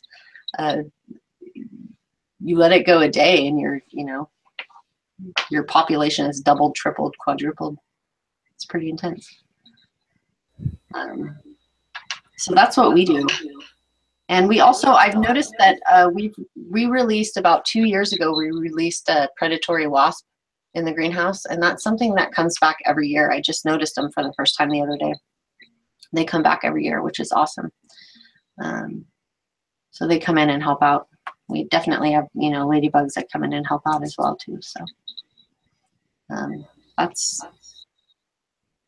that is what we do but just making sure that you're up on you're up on top of it. It's something that you have to you know you have to do weekly. If you let it slide that's when you start getting problems. We had a question from chad um what's the best media to start leafy greens uh, seeds in before transferring to rafts so we start out with plugs we use an iHeart plug which right now i think that basically consists of um, it's let's see what's in those. It's some earthworm castings. Um, I think there's there's some biochar in there right now. There used to be peat moss in there. Um, I think there's very little peat moss. Um, and then a polymer that holds it all together. So these are plugs that we have. We have trays that have 338 cells in them, and uh, the company that we get these from is actually local to us.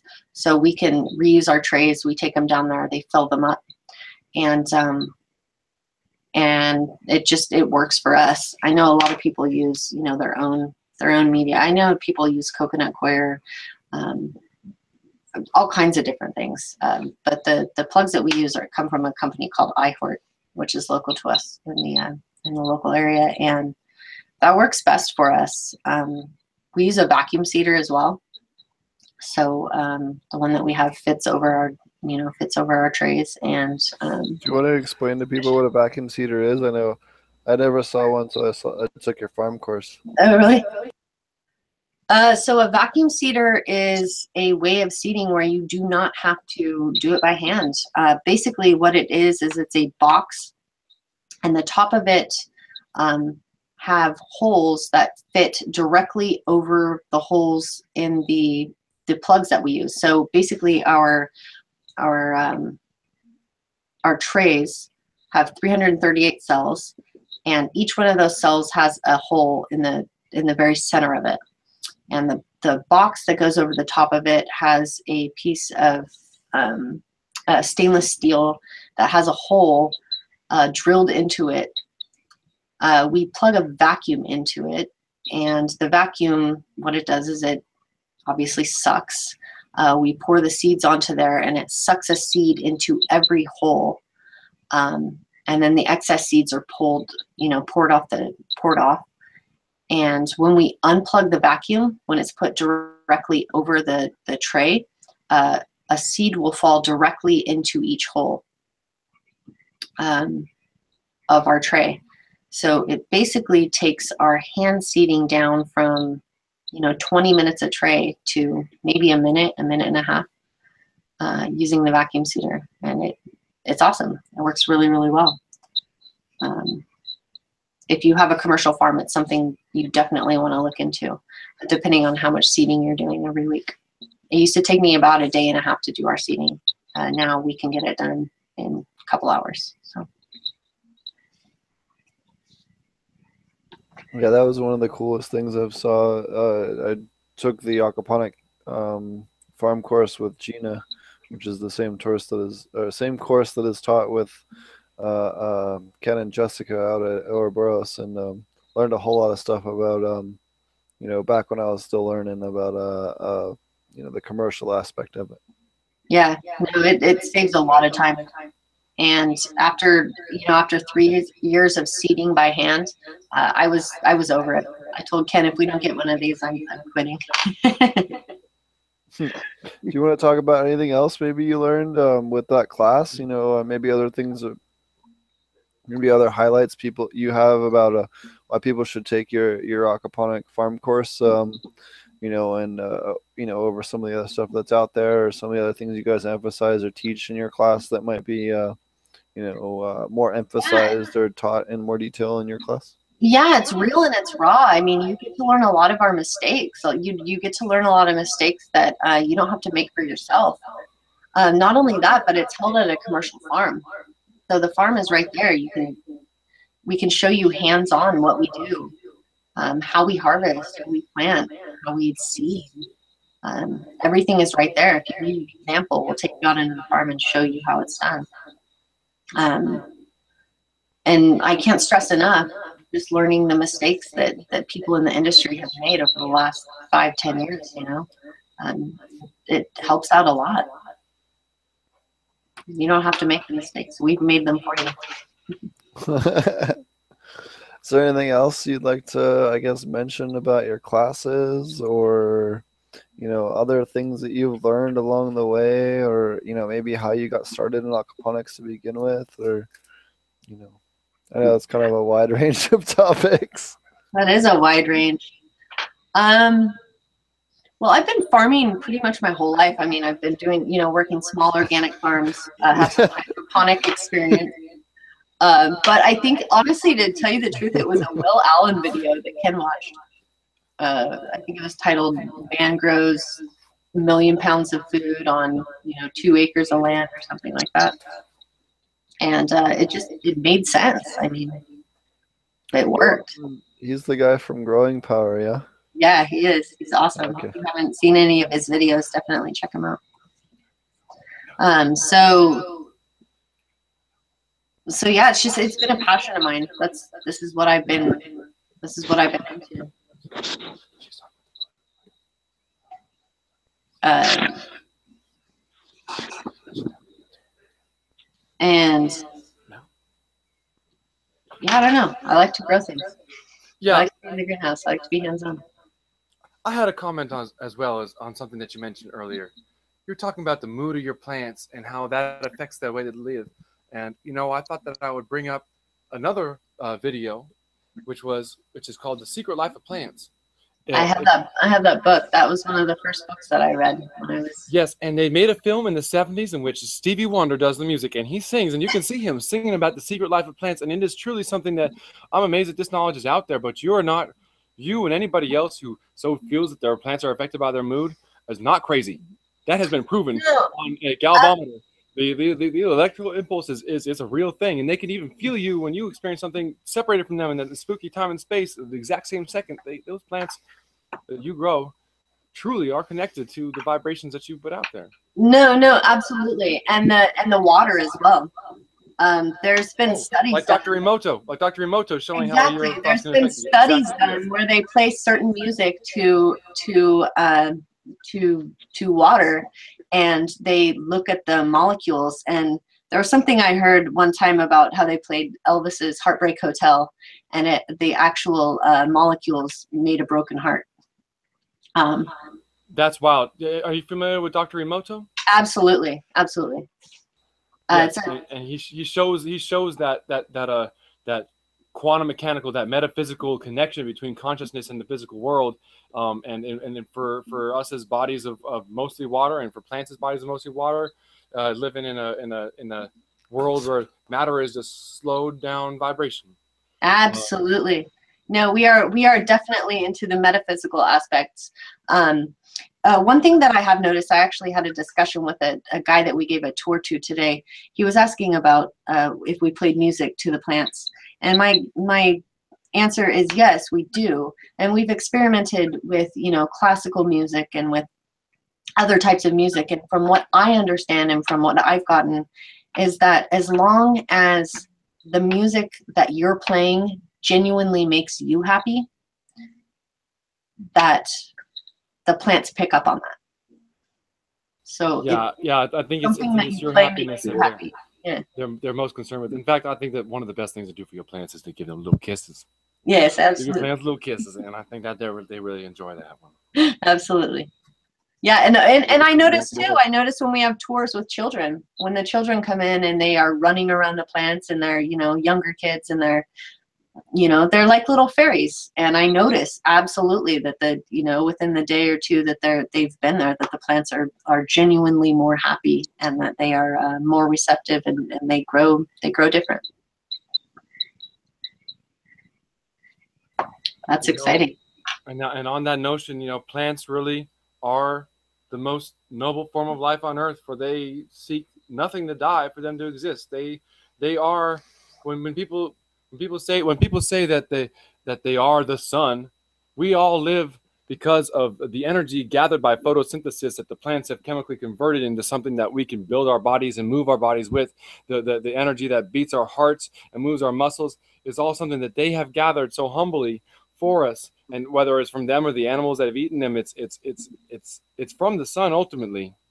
But the plant yes the plant the plant feels you and and and and reveals you to the illumination that is life. And i and i think and i think it's, it's awesome that there's people out there and in turn and in turn when you eat when you eat that it it gives you life as well and it gives you a better quality life. It's it's that's that yes. And that's why i say every time before i eat whether it's whether it's animal or vegetable i'm gonna i'm just gonna throw this out here in my little time on this podcast. But i say this prayer. I say i would like to thank all the life that's here sacrificed before me so that i may live another day and what i may do with this day. I would like to thank all the time and all the people all the efforts and all the culture that it took to bring this meal together. And i would like to thank you all for sharing this meal with me. Alakazam. Beautiful. Alakazam. Man, when you think about that more though too though like think about all the vegetables and shit like you know think about all the cannabis that we have. Like without a couple thousand years of people working with that plant we wouldn't have big dense nugs. We'd still have a tiny little flower structure. You know what i mean? We wouldn't have any of the stuff that we even smoke or use or eat. Or look at corn. Corn grew from something that used to look like wheat and now it's something big enough that you can eat. You know what I mean? It's it's lettuce? totally crazy. You know what I One- mean? Like one thing i hear from from customers that come into the retail space when they look at our display they look at our our lettuce that we're selling they say that looks too beautiful to eat i just want to look at it and that's one thing that comes to my mind is when you when you really love something you let it grow right if, if you like something if you like a flower you're going to pick it but if you love it you're going to let it grow Yeah. Heck yeah. well This has been an awesomely spiritual episode. yes I think there's a lot of love here. Between both of you. I think I think the plants feeling it too. I think they just they just thriving and surviving out there in the in the whatever whatever Oh. whether it's tropical heat or whether it's uh whether it's cold San Francisco weather. I'm sure those plants are digging this as much as we are. All absolutely three of you. Uh, I, I want to add one more thing, though. Okay? what was that? I'm sorry. Yeah, I want to add one more thing. Yeah, yeah. wanna- Go ahead. Go Yeah. ahead, brother. Uh, the job of the aquaponic is to tie the the watt, the basic unit of electrical consumption, to the actual photosynthesis, the, pro- the process of photosynthesis. That's the job of the aquaponic. To efficiently hmm. the watt to the process of photosynthesis. Absolutely. Very nice.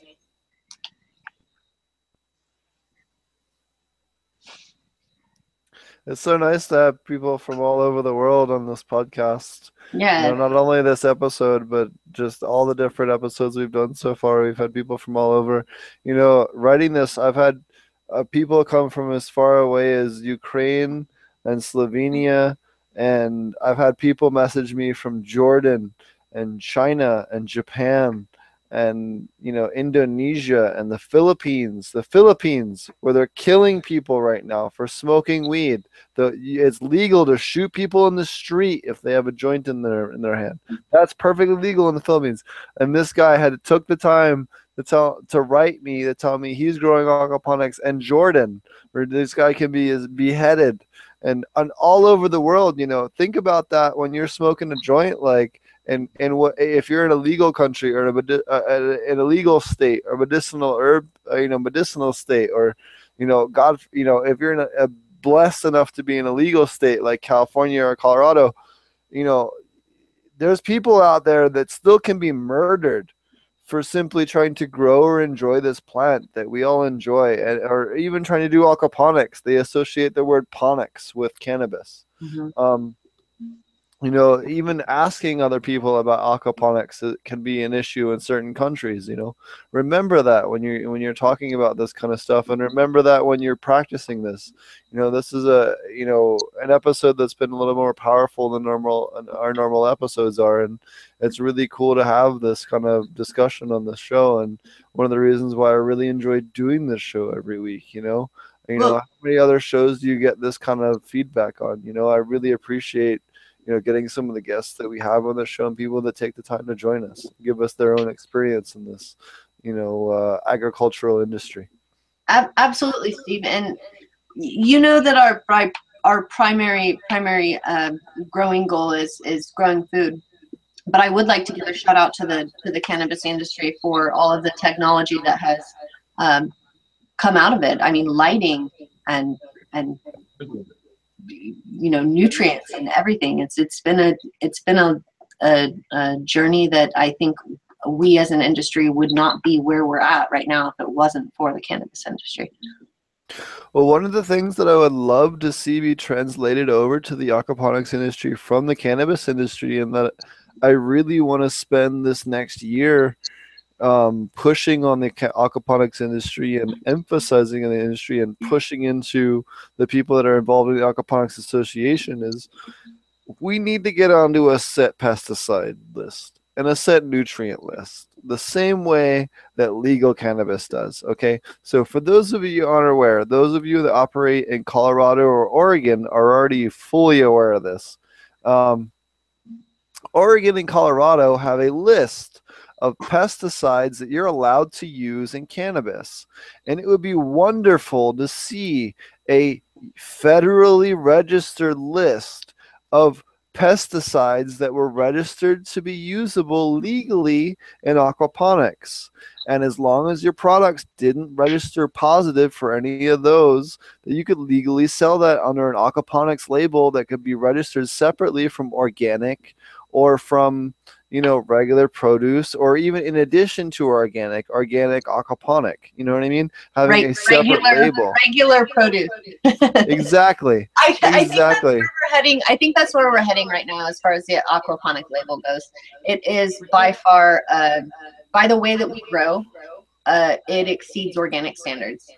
And- absolutely and that's one of the things that I love about the cannabis industry is that the cannabis industry, as far as pesticides, also accounts not only for consumption and how your body would uptake it if you digested it when it was sprayed onto a plant, you know, within a week of harvest, which is uh, for those of you that aren't aware, most of your pesticides are allowed up to within a week of harvest. In case you weren't aware of that. Now in cannabis, almost all people that that grow cannabis stop spraying damn near anything within two weeks of harvest. In case you weren't aware of that. Now, a handful of unscrupulous cannabis growers will spray up till a week of harvest. Now, because of the advent of pesticide residue testing and microbial testing, they're getting nailed to the wall on that shit. And um, if you're one of these unscrupulous growers, you're going to get nailed for that. As it should What be. we need to do with the aquaponics industry is have a set list of aquaponic approved pesticides that we know will not affect human, fish, microbial, or plant health when used as directed, uh, assuming they're being used as directed within a certain ppm levels, which is easy enough to test for when you're talking about consumer uh, consumer health, as far as that's concerned. Uh, super easy to test for. Um, Absolutely. it, you know, are you are people using the registered list of pesticides or nutrients that are allowed within the industry? Now, cannabis in Colorado and Oregon is being held to that standard. If you use something that's not allowed on their list, you're immediately banned from sale. You can't sell to the medical, you can't sell the recreational. And you're you're you're screwed out of the whole industry. You know, you're immediately blacklisted from the whole thing. You can't sell anywhere. Well, that Um, brings up that brings up another point as well, Steve. Is that a, a lot of uh, let's say soil-based organic farms, it they it doesn't matter what you put into the soil um, before you plant, and that has a lot to do with source water too. In aquaponics, is that you're Absolutely. what you add to your water once you add it, not what is actually in the source water itself.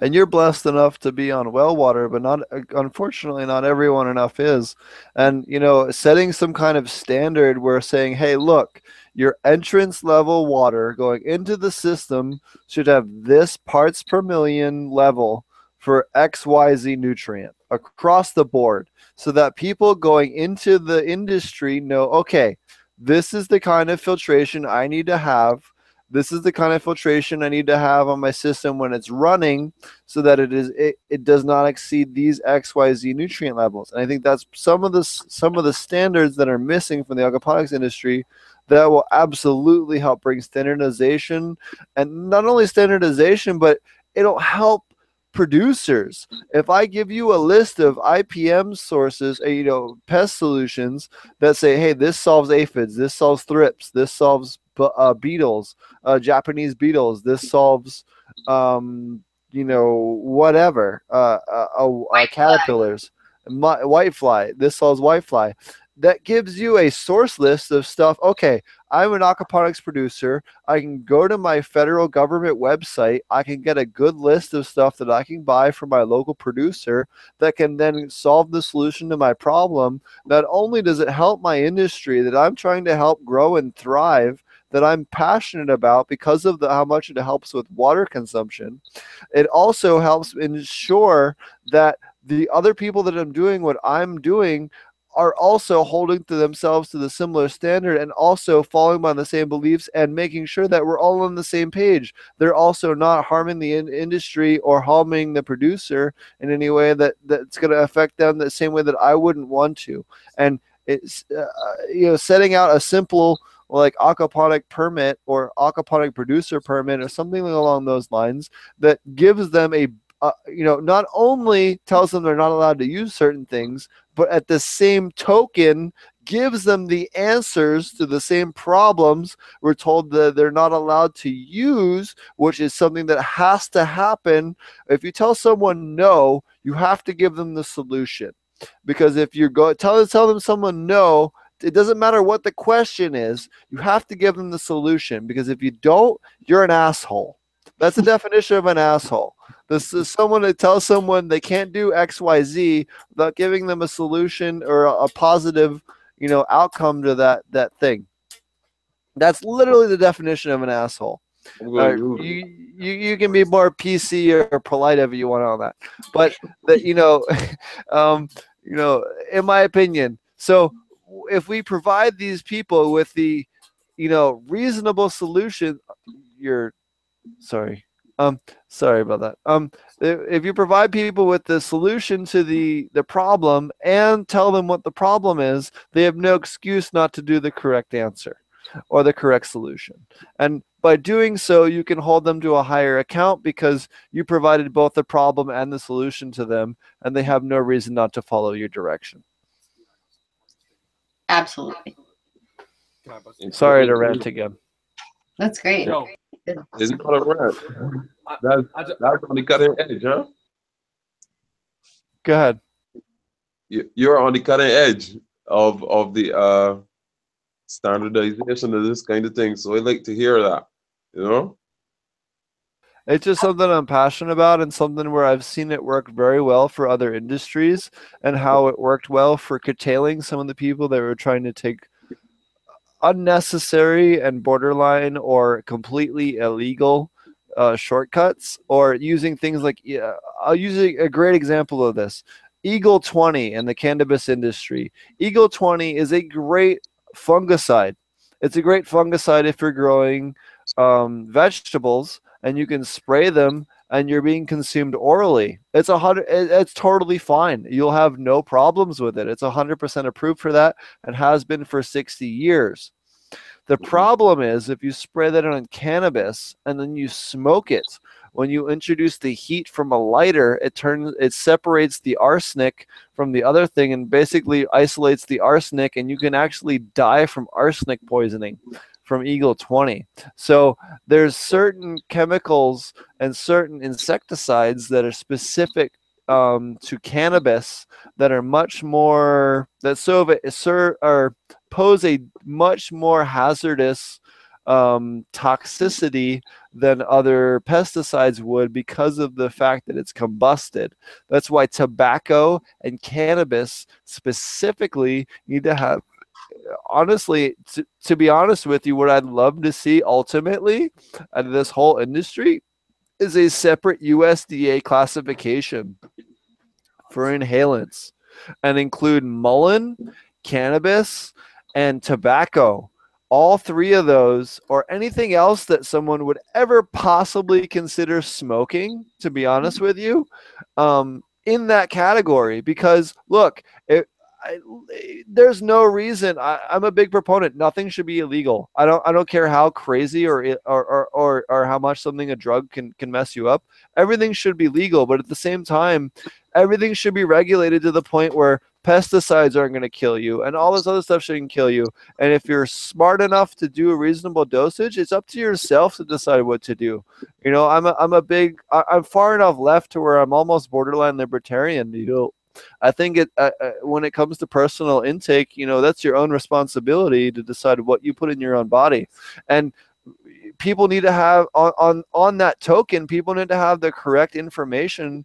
Uh, to decide what to input into their body and without proper information on things like inhalants what which is why i'm so passionate about why cannabis and tobacco and a handful of other herbs like mullein should be considered into that inhalant classification uh, where they account for these inhalant type things where combustion is accounted for in the, in the things. And this also spills over to concentrates. So think about it in the ways of of um, of rosin or think of it in the way of like um, uh, uh, uh, a CO2 oil or, or dab, any kind of dab concentrate. You know, you're looking at, you're concentrating that pesticide if you're doing it. So if you're concentrating that pesticide, it's even more toxic. So this is the reason why those type particular handful of crops, you know, it's maybe three to 10 crops you know, worldwide need to be isolated. Kana being another. Uh, I'm just thinking off the top of my Kana being a fourth one. Um, needs to be isolated and separated and say, hey, these crops need to have a separate, higher standard to their, you know, crop not only growth but harvest and harvest level residue because of the threat that they propose propose uh, threat they pose to consumer health. Yo, I have one comment on that. As the producers, y'all, we all set the standard of what the consumer seeks. If we want there to be a standard, all we got to do is offer it. The consumer is seeking the best that they can get. So, I propose that what Steve's talking about over here with a certain set of of uh, of uh, essentially what he's calling regulations, but I'm really just calling standards we start and the governments will catch up. Exactly. They get the money from the industry, and if we are the producers that they of shit that they ain't making themselves, uh, sorry, sorry, I'm on the radio of things they ain't making themselves. Well, then we set the standard. The government catch up, catches up because they want the money where the industry coming is coming is coming from, and the consumer wants the best. So, therefore, um, it's up to us really whether or not we want to set our own standards at, at the level in which Steve is talking about here. And I think, and I think, I think he's right on the right level, which we want the best for our people of planet Earth because we all got love for everybody up in here. Don't you know what I'm saying? Exactly. It's up to the industry to lead the way on this type of stuff in order for us. If we don't, who the who will? No one will. If we don't, because you think the Trump government's gonna lead the way on on this kind? No, no, no, they aren't. You know. That- that's that. yeah, exactly. I mean that they're not gonna lead the way on anything. We have been leading the way from the beginning. exactly. Yeah. Yep, on the the the breaking floor. So let's continue to lead So do you wanna- standards. Do you want to tell us a little bit more about some of the other things you feel like are, you know, important for people either going into looking into start a farm or, you know, day-to-day life or, you know, other advice you have for people looking to start a new farm that Sure. uh, they might not be able to find elsewhere? You're you're gonna start a farm, and you you better believe that you're gonna eat, drink, and breathe it. This is your life. You're going to be doing this all the time. Uh, this is an integral part of our family. Um, my child is a big part of this business as well. Um, she helps out. Um, she she understands that you know when you first start out too, you're going to be working a lot. You don't get holidays off. You don't get you know work all the time. Plants grow. Farm. Well, you know, it sounds like you're teaching her some of the most uh, uh, quintessential lessons of learning to meet her food on the real level of where it comes from. You know, all those children out there who have just been told it comes from the grocery store and you got to get these tickets of a fluctuating value um, in order to get at that. Um, she might be far more empowered when it comes to any instability that might affect such large communities of people who are uh, are are um, are dependent on such such specific uh, what's the word specified adaptations No, absolutely. And she grew up working a farmer's market. She learned how to how to barter and how to communicate with people and how to uh, you know talk the value of a product. This is something she's you know she's been doing for a long time, and grow the product sounds like growing the product. Actually. that's really that's really where the value was created Absolutely. Um, what was your original question as far as the advice for starting a farm? We're trying to help everybody get on a level you are so that people can attain autonomy and, and, and, and people that can prosper in the process of, of doing so for those around them who who are who are still learning so Yeah. yes what what what what, what simple tips uh, Dream what big, basically was Steve's question yeah dream big, but but be realistic in the same sense. Um, one of the things I hear when people are starting, you know, starting their farms and they have all these ideas, and this is this is you know this is great, and this is going to happen. Um, but realistically, how are you going to make that happen? You know, action. I want I want to see what you're doing. Uh, show us what you're doing. There's a lot of talk out there. Show us what you're doing. Um, and start small. You know, know what you're doing before you start a commercial size farm um, have your customers ready have your customers lined up um, anybody can grow a product but you you know to be uh, to be successful as far as making money and having a thriving business you've, you've got to sell your product uh, farming doesn't make you money uh, selling your product does and um, let's see We had a, a question from chat. What's the general feeling about building material standardization of the aquaponics industry? For example, I see a lot of raft materials being used. Uh, I would, I would, the rafts we use are food grade. A lot of people use Dow Blue Board. That is not food grade. Yeah, Dow Blueboard has a flame retardant in it, so anyone or any company that's selling you that isn't fully educated on what's in it. Yeah, absolutely. No, we use we use a food grade, um, uh, food grade raft, but um, You guys, uh, you guys use beaver boards, yeah? We do. We use beaver boards. We've been using them for five years now too. So you know, we we get the occasional raft that breaks with you know, um, certain overload or or whatever. But no, we've been using the same boards for for five five years. Um, I love them. Yeah, I mean, and it's always about having a few extras on hand. You know, you're always going to have a few break or a few accidents or a few, you know, ones that just end up being manufactured funny or whatever. Yeah, we've started out too. I mean, they make all different, you know, all different um, uh, sizes as well. So we have, you know, they're all two by four boards, um, but we do have 18 holes. We have 28 holes, 36 holes, 72 holes. So it depends on what you're planning. If you're going to plant something that's super dense, um, you know, a lot of our super baby heads that we sell go into 72s. A lot of our, you know, uh, red vein sorrel things are going to be cut really, really small, go into 72s. Um, and then if we're, you know, growing out a normal baby size head, that'll go into 36s. Um, but our adult size heads, they go into 18s. So it, you know, it depends on what you're growing.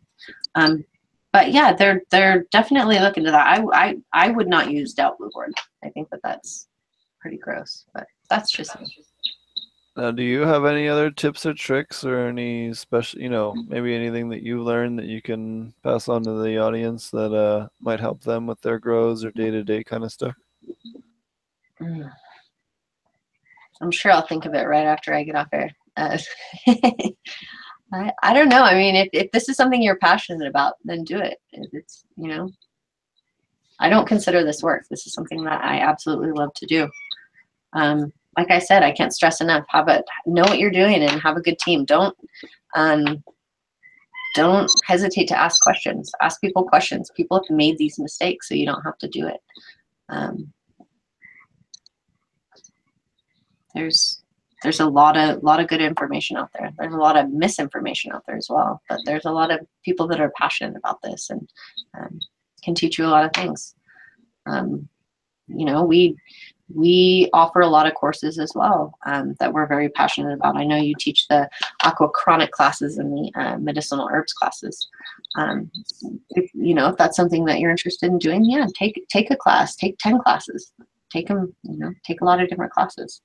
Um, that's that's definitely something that I realized, especially working on the aquaponics source, is that like it, it doesn't matter who you take the class from, but go take a class go take a seminar. Go learn all the different aspects of aquaponics because you might get a really good rundown on a, a particular section of it in a, in a, in a youtube video or something but you're not going to get the whole picture. You're not going to get all the different components that go into running a, a, a system from beginning to end.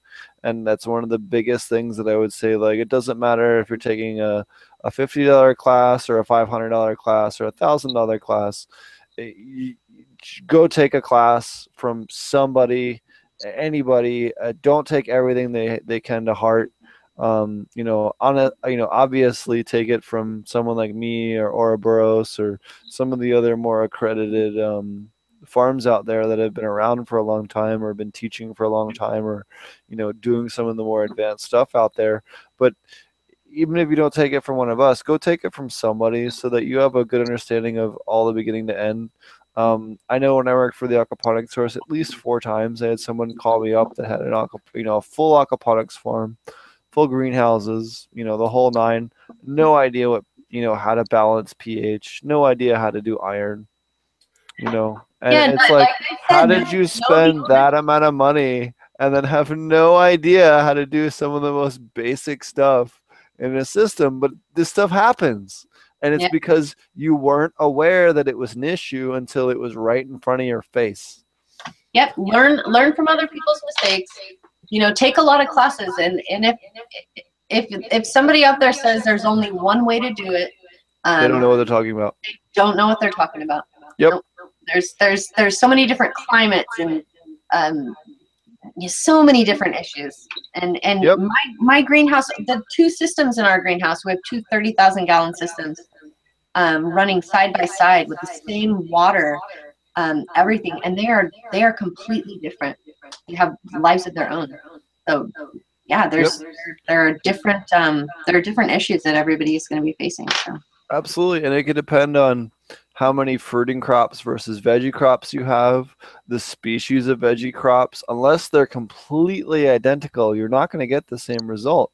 You know, if you have even even having different types of lettuce, for example, can cause a dramatic difference. And I've seen this personally doing consulting. Enormous differences in calcium level, phosphorus level, magnesium level, silica level in terms of what they uptake per week because the varieties are different. You know, and even so basic pH. I mean, even yep. even the pH. Yep. Yep, the microbial life in your system will vary dramatically from system to system. This is why it's so important, you know, at least once a month to get, you know, send out, you know, spend the 40 or 50 bucks per system to send out once a month to get your total ppm levels because it will help you. You can adjust for those nutrients. I even if it's once every 30 days, it still gives me something to aim for so that I can make my adjustments over the course of the next 30 days and help try and balance some of the systems out. I'll get better flavor. I'll get better production. I'll get better, you know, um, heavier weights. I'll get faster growth. eh, Whatever it is that you're you're running short on, um, you can solve a lot of these issues that are kind of you know semi-common aquaponics production issues where they're not quite hitting target, but they're they're everything's growing well.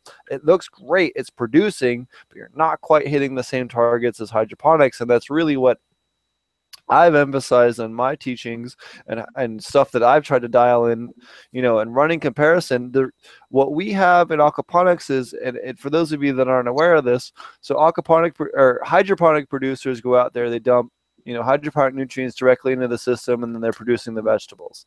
We are uh, uh, allying ourselves with microbial um, bacteria, all different types of microbials, uh, both fungi and microbial, and using them uh, to produce a high level of available nutrients and dosing mostly in fish waste, but to a small percentage in some supplemental uh, uh, uh, dosages, um, some chemical nutrients, and not by chemical, I don't necessarily mean synthetic. You know, a lot of that is organic. Most of it's organic, um, but sometimes we use some non-organic minerals.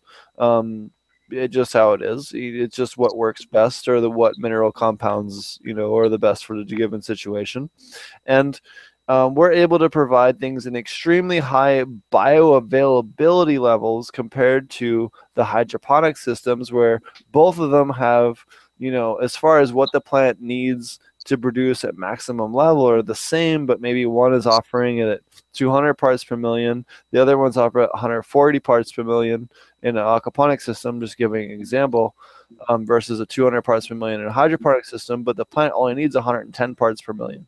So both of them are hitting the target but mm, you know what i mean? Both of them are hitting it equally. You know, Um, one, so- thing, one thing we've noticed bringing up the difference between hydroponics and aquaponics is that, you know, uh, uh, hydroponics wanting a very, sterile environment. We're mimicking a pythium. river, lake, stream ecosystem. And so the, mo- the more biodiversity that we actually have in our system, the more stable that it is.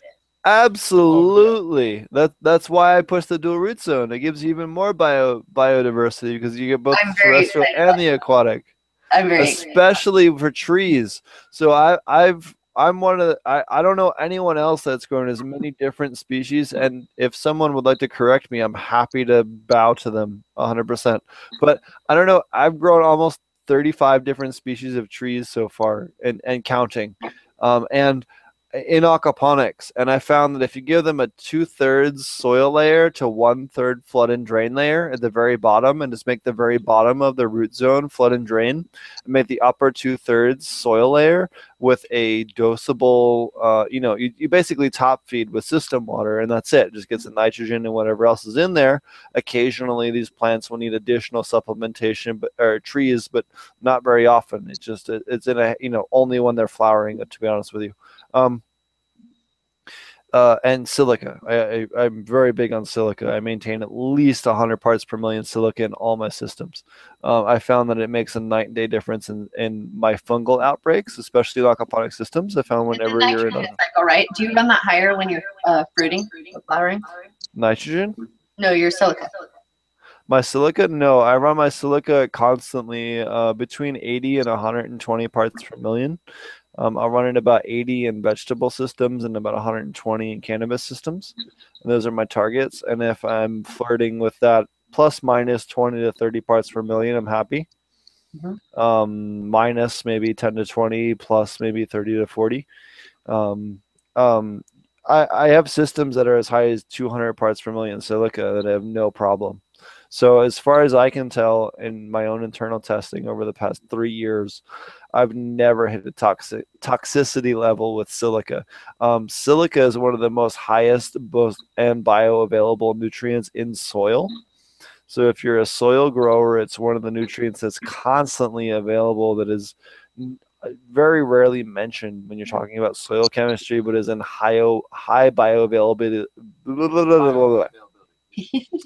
high bioavailability levels and makes a big impact on plants' uh, immune systems and plants' ability to fend off both fungal and bacterial infection so that your plants have a stronger immune system when it comes to powdery mildew, fungal infections, insect attack.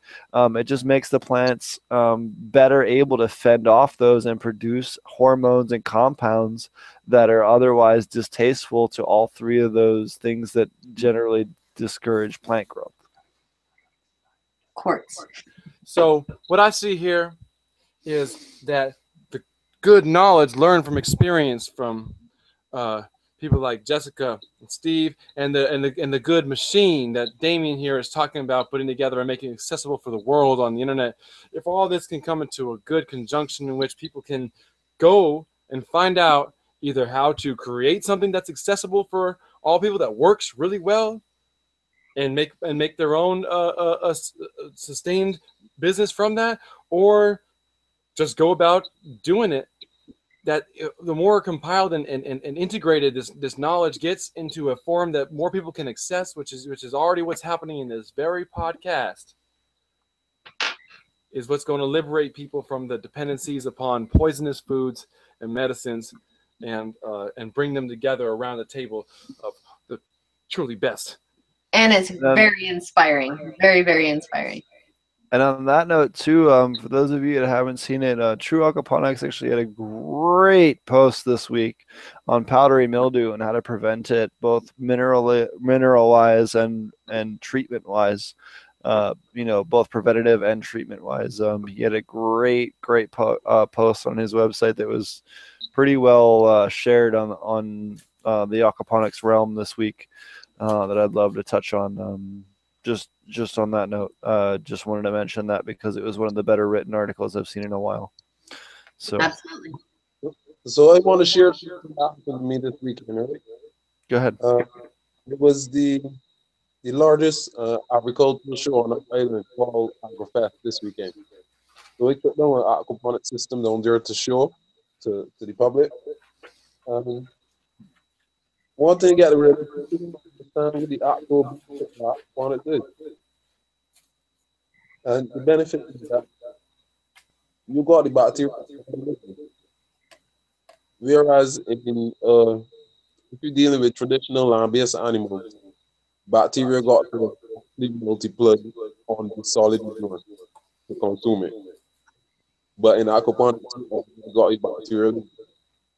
So when the manure is created, must immediately convert it to uh, available farm, right? In a matter of minutes or hours. Whereas if you do base manure, it, as you know, we Absolutely. That Yeah. that's a great that's a great point that you bring up. Um, a lot E. coli. Go ahead. Yeah, I find a lot of people understand that that's where where the, the benefit for the farmer is that you get into to grow a protein and immediately convert the the waste into uh, uh, input. Whereas in land long like in between collecting that manure and processing that manure, applying it to the plant. But because the and the water is removing that manure, collecting that manure and processing it immediately. that that uh the time is was allowed to be so profitable. Absolutely. That's one of the things that we've noticed, or, you know, I, you know, don't even take my word for it. Um, the University of Hawaii has done a five year study on um, aquaponic systems against soil persistence. And even when they introduced salmonella and E. coli and other, um, you know, bacterial um, pathogens, they found that not only could the plant roots filter them out, but the microbial um, inhabitants or microbial um, uh, creatures that live within an aquaponic system actively hunt down and eat and consume, especially things like trichoderma and, and and some of the other beneficial microbes that are in an aquaponic system, actively hunt down and consume things like E. coli and salmonella. I'm just using that as one one example, but um, you also have the worms, the black worms and red worms, and some of the other microbes in the system, as well as amoebas, that all consume these pathogens that would generally be, you know, food cause cause food safety issues. Um, in, in the industry and that you know are actively bred out in your system it's one of the nice things about aquaponic systems despite many, many, many, many farms across the country and around the world, there isn't a single case throughout every single aquaponics farm in all of history of there ever being a food pathogen outbreak as a result of an aquaponic cannabis farm. Wow. And it's because it's simply because in an aquaponic system you have all these beneficial bi- microbes and bacteria that simply outcompete things like pythium or salmonella or E. coli, there's no lilopathy or allopathy or other um, uh, metabolites even from from your, any of your microbials or other biological organisms that are built up enough and and not consumed immediately by another microbe to cause any kind of pathogen outbreak and that you know when you have a high level of microbial activity you don't end up with enough waste material to build up salmonella or e. coli or any of these other things like you do with soil or some of the other ones. And it just happens to do with microbial population. Biodiversity. Exactly. Biodiversity and microbial population you know will solve everything if you have them in the right balance. And i also noticed i also noticed that the actual concept of that you were now speaking of that you know described is kind of difficult for other farmers to get to grasp, and that's because they're farming as chemistry based, as in yep. you add nitrogen and that kind of thing. But in reality, these things is uh, the direct consequence of biological activity. So once you're getting biological activity in your aquaponic system, you're getting the same or more uh, access to nutrients. Absolutely. Well, good people of the aquaponic world, keep on carrying on and waving that flag of the good future of an abundant, fed, and medicated world, uh, you keep on shining with that. And we're going to keep on shining too. And as long as we keep on communicating, you know, the world will soon learn to keep up with the good standards of the good food and the good health and the good things, in which is the bounty of this beautiful earth here for us to have. Absolutely. Amen. We want to thank you here at Thank you. Potent Ponics we love we love C Funk. He's always uh he's almost a resident uh positive preacher. We like to say. There you go. yeah, a cartoon character, you know. Whatever. he does a lot of uh the more the more incredible artwork here, and uh he's a, a very big inspiration and uh many other things here. He helps out a lot as far as his. Either way, enough about me we were just trying to wrap it up and give you all the proper props that you deserve. It's cool. We want to make sure he gets his spotlight too. He's uh um we might bring him. Shining, as I want you to as well. You keep shining. keep on shining out. we'll bring him on the show again here uh, more often. Uh, I very much appreciate having you both on the show. Um, Thank you I so much. wanted- I was. Uh, I'd love to actually. Uh, let me throw a random question out to the both of you. Um, what are y'all's opinions on the the recent um, uh, Trump administration's actions against the cannabis industry and them, uh, r- you know, negatively regulating the, uh, calling for crackdowns on the industry? I'll, I'll let Damien take this one. I have I have a strong opinion, but I'm uh, honestly, uh, I don't know. You gotta tell me what it is did he do? What did he do? Oh, are you so familiar with it? okay. I'm sorry. I guess Damien isn't included in. So. Give me a For those of you that didn't listen to last week, or um, anyone Oh. else, um, the Trump administration has said they're going to come after recreational cannabis producers. But thankfully, uh, for those of you that aren't aware, in 2014, the um, Congress of the United States passed a law saying that it is illegal for any federal funds to ever be spent on cracking down on medical cannabis users as long as they are abiding by state law.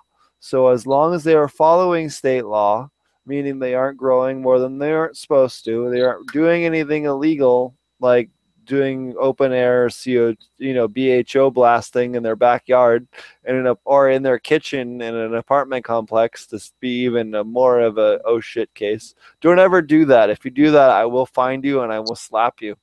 Um, um, make sure you don't do that. But yeah, assuming you are following state law, it is illegal for federal funds to be sent after you or spent on you to prosecute you for cannabis possession if you're a medical patient in America. Used to be. Used to be. No, no, no, no, no. That is still that is still the case. That is exactly what Jeff Sessions said, and he said that that the same law does not apply to recreational users, and that Congress never passed a recreational user law. So if you're medical, you're straight, but if you're a rec, you're in trouble.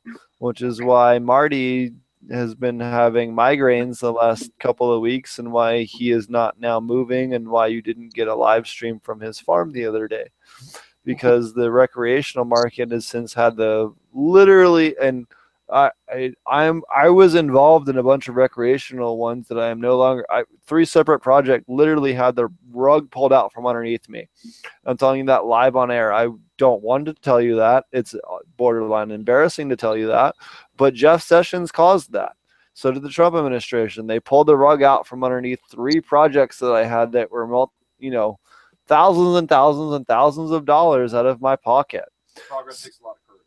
So So, you so know the medic- medical is uh bought by corporations. medical is legal, recreational is not legal under the federal administration's current guidelines. Yes, I'm asking who, Currently. Currently, uh, who produces medical? Is it who like produces medical? yeah, Medical is produced by certain producers that are medically licensed that have a separate regulatory structure than the ca- than the recreational producers. They have two completely different recreation or I'm sorry, two completely different uh, regulatory structures depending on the state.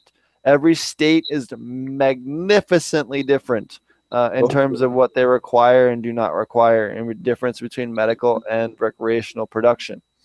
So- Uh, Colorado, for example, requires part um, very, very uh, detailed, high accuracy percentage testing on medical production and and cannabis, and does not require it on. I'm sorry, requires it on recreational, but not medical, unless that has since changed since I left four months ago, or five months ago, or yeah, in November. So I guess four months ago. So unless they've changed this year, um, that is the case. on recreational but medical? Yes, so recreational is held to a much higher standard, Okay. which makes no sense, which we can all agree on. There's going to be Marlboro Greens. They've already got the already got the word Marlboro Greens. They already got the they already got it set up. They're, they're planning on corporatizing. It's going to be some corporate shenanigans. And Philip Morris. So what? Um. So what are your business? So actually, it's funny.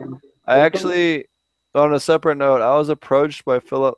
Full disclosure, I was approached by Philip Morris not that long ago because they were looking into long-term switching to cannabis. So the industry is eventually switching. They they understand that tobacco is not the future of their industry. They understand cannabis is, and they're going to switch. It's just a matter of they have more money to throw around and more lobbyist money and more other things. And while I'm not going to get involved with them, it was interesting to see them have interest in aquaponic cannabis production as a method of cheap production in the large scale. Uh, I think I got a pretty good understanding now. Yeah, I I I would love to chime in, but I have a, a child I need to put to bed. Do you need to get going? I'm gonna get going in a minute, Steve.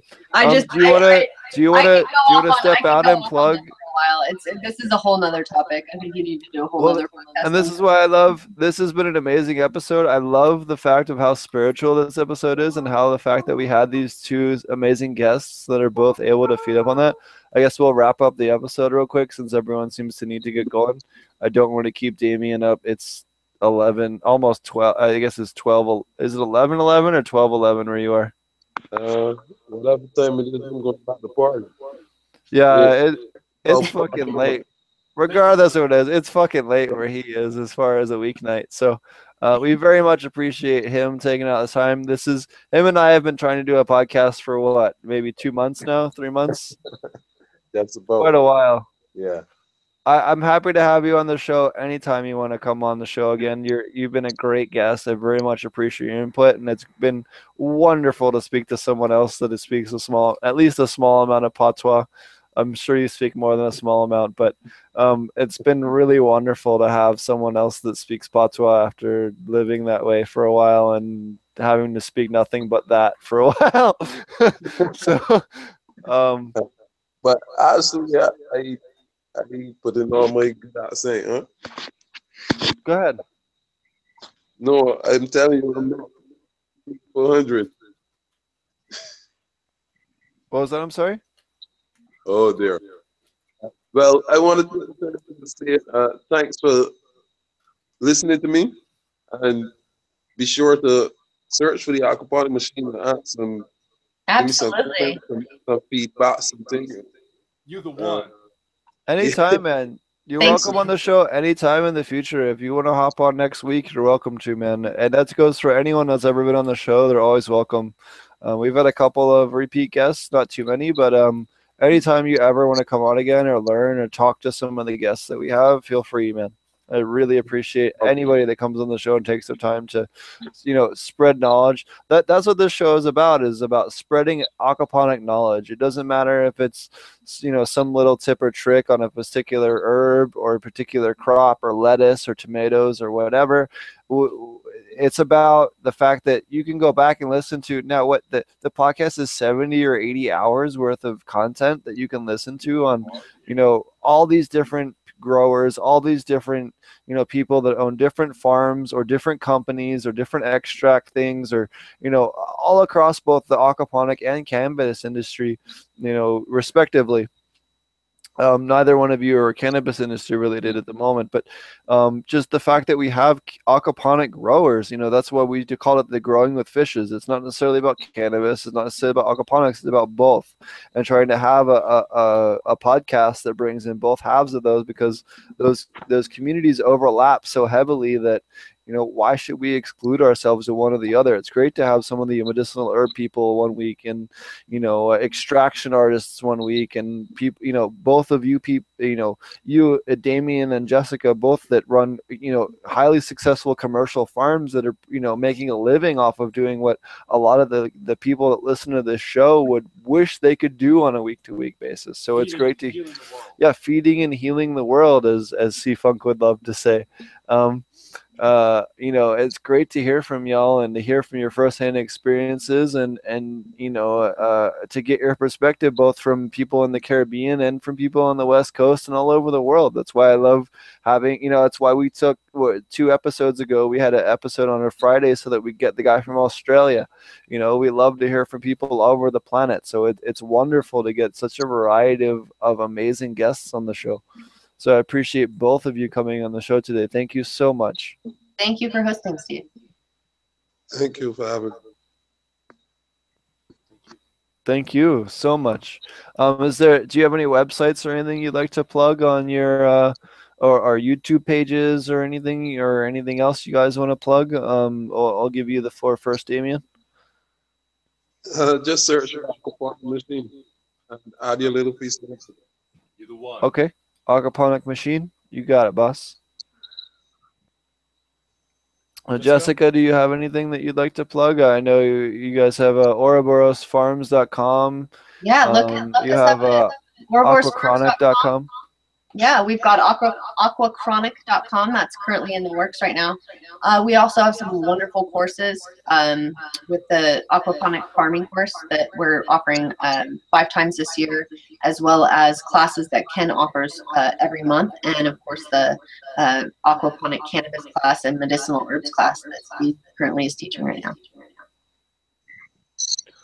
Wonderful. Um, and if anyone else would like to buy produce and happens to be near the San Francisco area, you could definitely reach them on. Um, you got you can get them on. Uh, where is your distribution of your produce? Absolutely. So we sell out of our retail space, and one of our biggest distributors right now is called Good Eggs.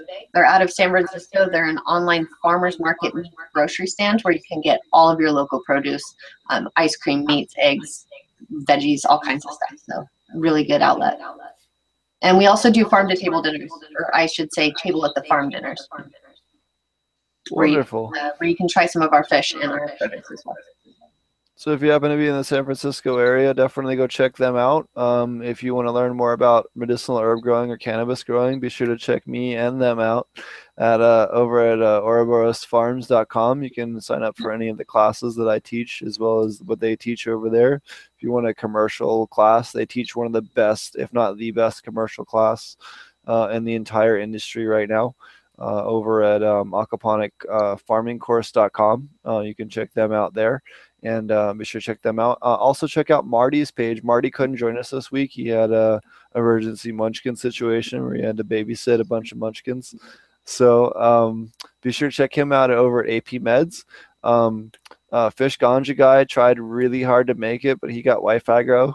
So um, we will give him a mention. Fish Ganja guy on YouTube.com, and be sure to check me out at potentponics.com and potentponics uh, on YouTube.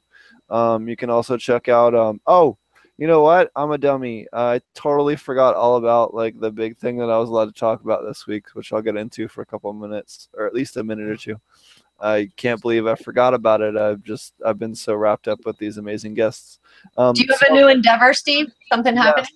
I have a new endeavor which you know about, but um, so I actually recently signed on with. Um, I have a really exciting announcement. So I signed on with um, Alternative Farming Solutions, based out of um, Alberta, Canada. Uh, I'll be working with um, Charlie Shultz as well as Nicholas Savidov and some of the other biggest names in aquaponics that originally founded aquaponic commercial commercial model in, at UVI uh, at this brand new uh, commercial aquaponics farm up in Canada. We'll be growing vegetables, uh, medicinal herbs, uh, culinary herbs, as well as cannabis. Um, so we're pretty much, you know, the idea is to be the bleeding edge of technology as far as cannabis is concerned with the brightest minds in the industry. And I can't tell you everyone that's involved, you know, without breaking NDA, but we pretty much have the brightest people in terms of chemistry understanding in the industry, and we will bring you guys some of the coolest content and some of the the the neatest videos and some of the best exclamations coming forward on the YouTube channel that this podcast is hosted on. Um, so look forward to that. Um, we're going to have explanations on different questions and problems that you have from literally some of the brightest minds in the entire industry. People that have been doing this for 20, 30, 35 years that they've been doing aquaponics, you know, well beyond, you know, what, you know, anyone else in the industry has been doing. So it'll be really cool as far as stepping up the game of both this podcast and some of the other videos that are produced on this channel, as well as, you know, whenever we switch to whatever future channel we have um, with the new company, um, bringing you guys some of the best content and not only best content, but well, best researched content, stuff that has decades worth of research, decades worth of knowledge behind it, not just someone off, you know, on a random YouTube channel, but giving you the stuff that's genuinely you know provable and been not only proven on a on a backyard scale but proven on a commercial scale you know you'll be able to see plants growing on a on a weekly basis um, once this is all built out here in a, in a month or you know a couple months here um, uh, once this is all built out, you'll be able to see for yourself how some how well some of this stuff grows, and you can tell me if it looks bad or not, or if it looks like it that. But it won't. You know, I'm telling you right now, it won't. But if there's something you want to nitpick about, you can bring it up, and we're happy to discuss it. And not only that, I can give you a really good answer. And if I can't, I'm happy to bow to the people that can. You know what I mean? And if I, you know, will absolutely get you the people that can give you the proper answer. So that's some of the stuff that you guys can look forward to in the show coming forward. So uh, it's really wonderful and in, honestly incredible to be invited to be and, and an honor to be invited to work on that kind of project uh, coming forward. And we're hoping to take over the uh, the industry after working with a bunch of people that didn't quite hit the head on the nail. Congratulations. Thank you. So it'll be really fun to work with a bunch of cool people that I've worked on a couple of other previous projects with, and um, I don't know. I, I'm very enthusiastic about the future. Let me leave it that way. So, um, next week, hopefully, uh, Marty will be back and uh, Fish Ganja guy will be back. Um, also, uh, one last thing I wanted to mention. Um, check me out. Uh, I'll be on the Dude Grows show here hopefully tomorrow. I thought I'd be on earlier this week, but I guess they decided to do the recording we did earlier in the week, later in the week. So um, if not, it'll be on next week. Um, I did a recording with um, the Dude Grows show on climate control methods in greenhouses, and we touched on a few other topics as well. Um, so uh, definitely check us out over at the Dude Grows show. They're big supporters of the show. For those of you don't know, you can also find the show over there. Um, Fish Ganja Guy as well as Marty also do um, blogs over there. So if you're looking for more aquaponic cannabis content, um, it's definitely a great place to look for more written articles or additional video content other than what you find on this podcast. So thanks a lot, guys. Awesome. Um, I appreciate both of the two guests for uh, coming out on the um, tonight, and uh, I, you know, again, big thank you to both of them. And um, you know, be sure to check out Ouroboros Farms and um, the aquaponics machine. Uh, and um, thanks for joining us. Have a great night, everyone. And um, uh, uh, hopefully, we'll finally have that uh, intro and outro that I keep promising you all. Um, both the artists that are helping us with it are sitting next to me right now. So hopefully, I can uh, now guilt them slash twist their arm into finishing that. All right. I'll see you guys later. We're kind of getting silly. Peace out. Cheers. Thanks again.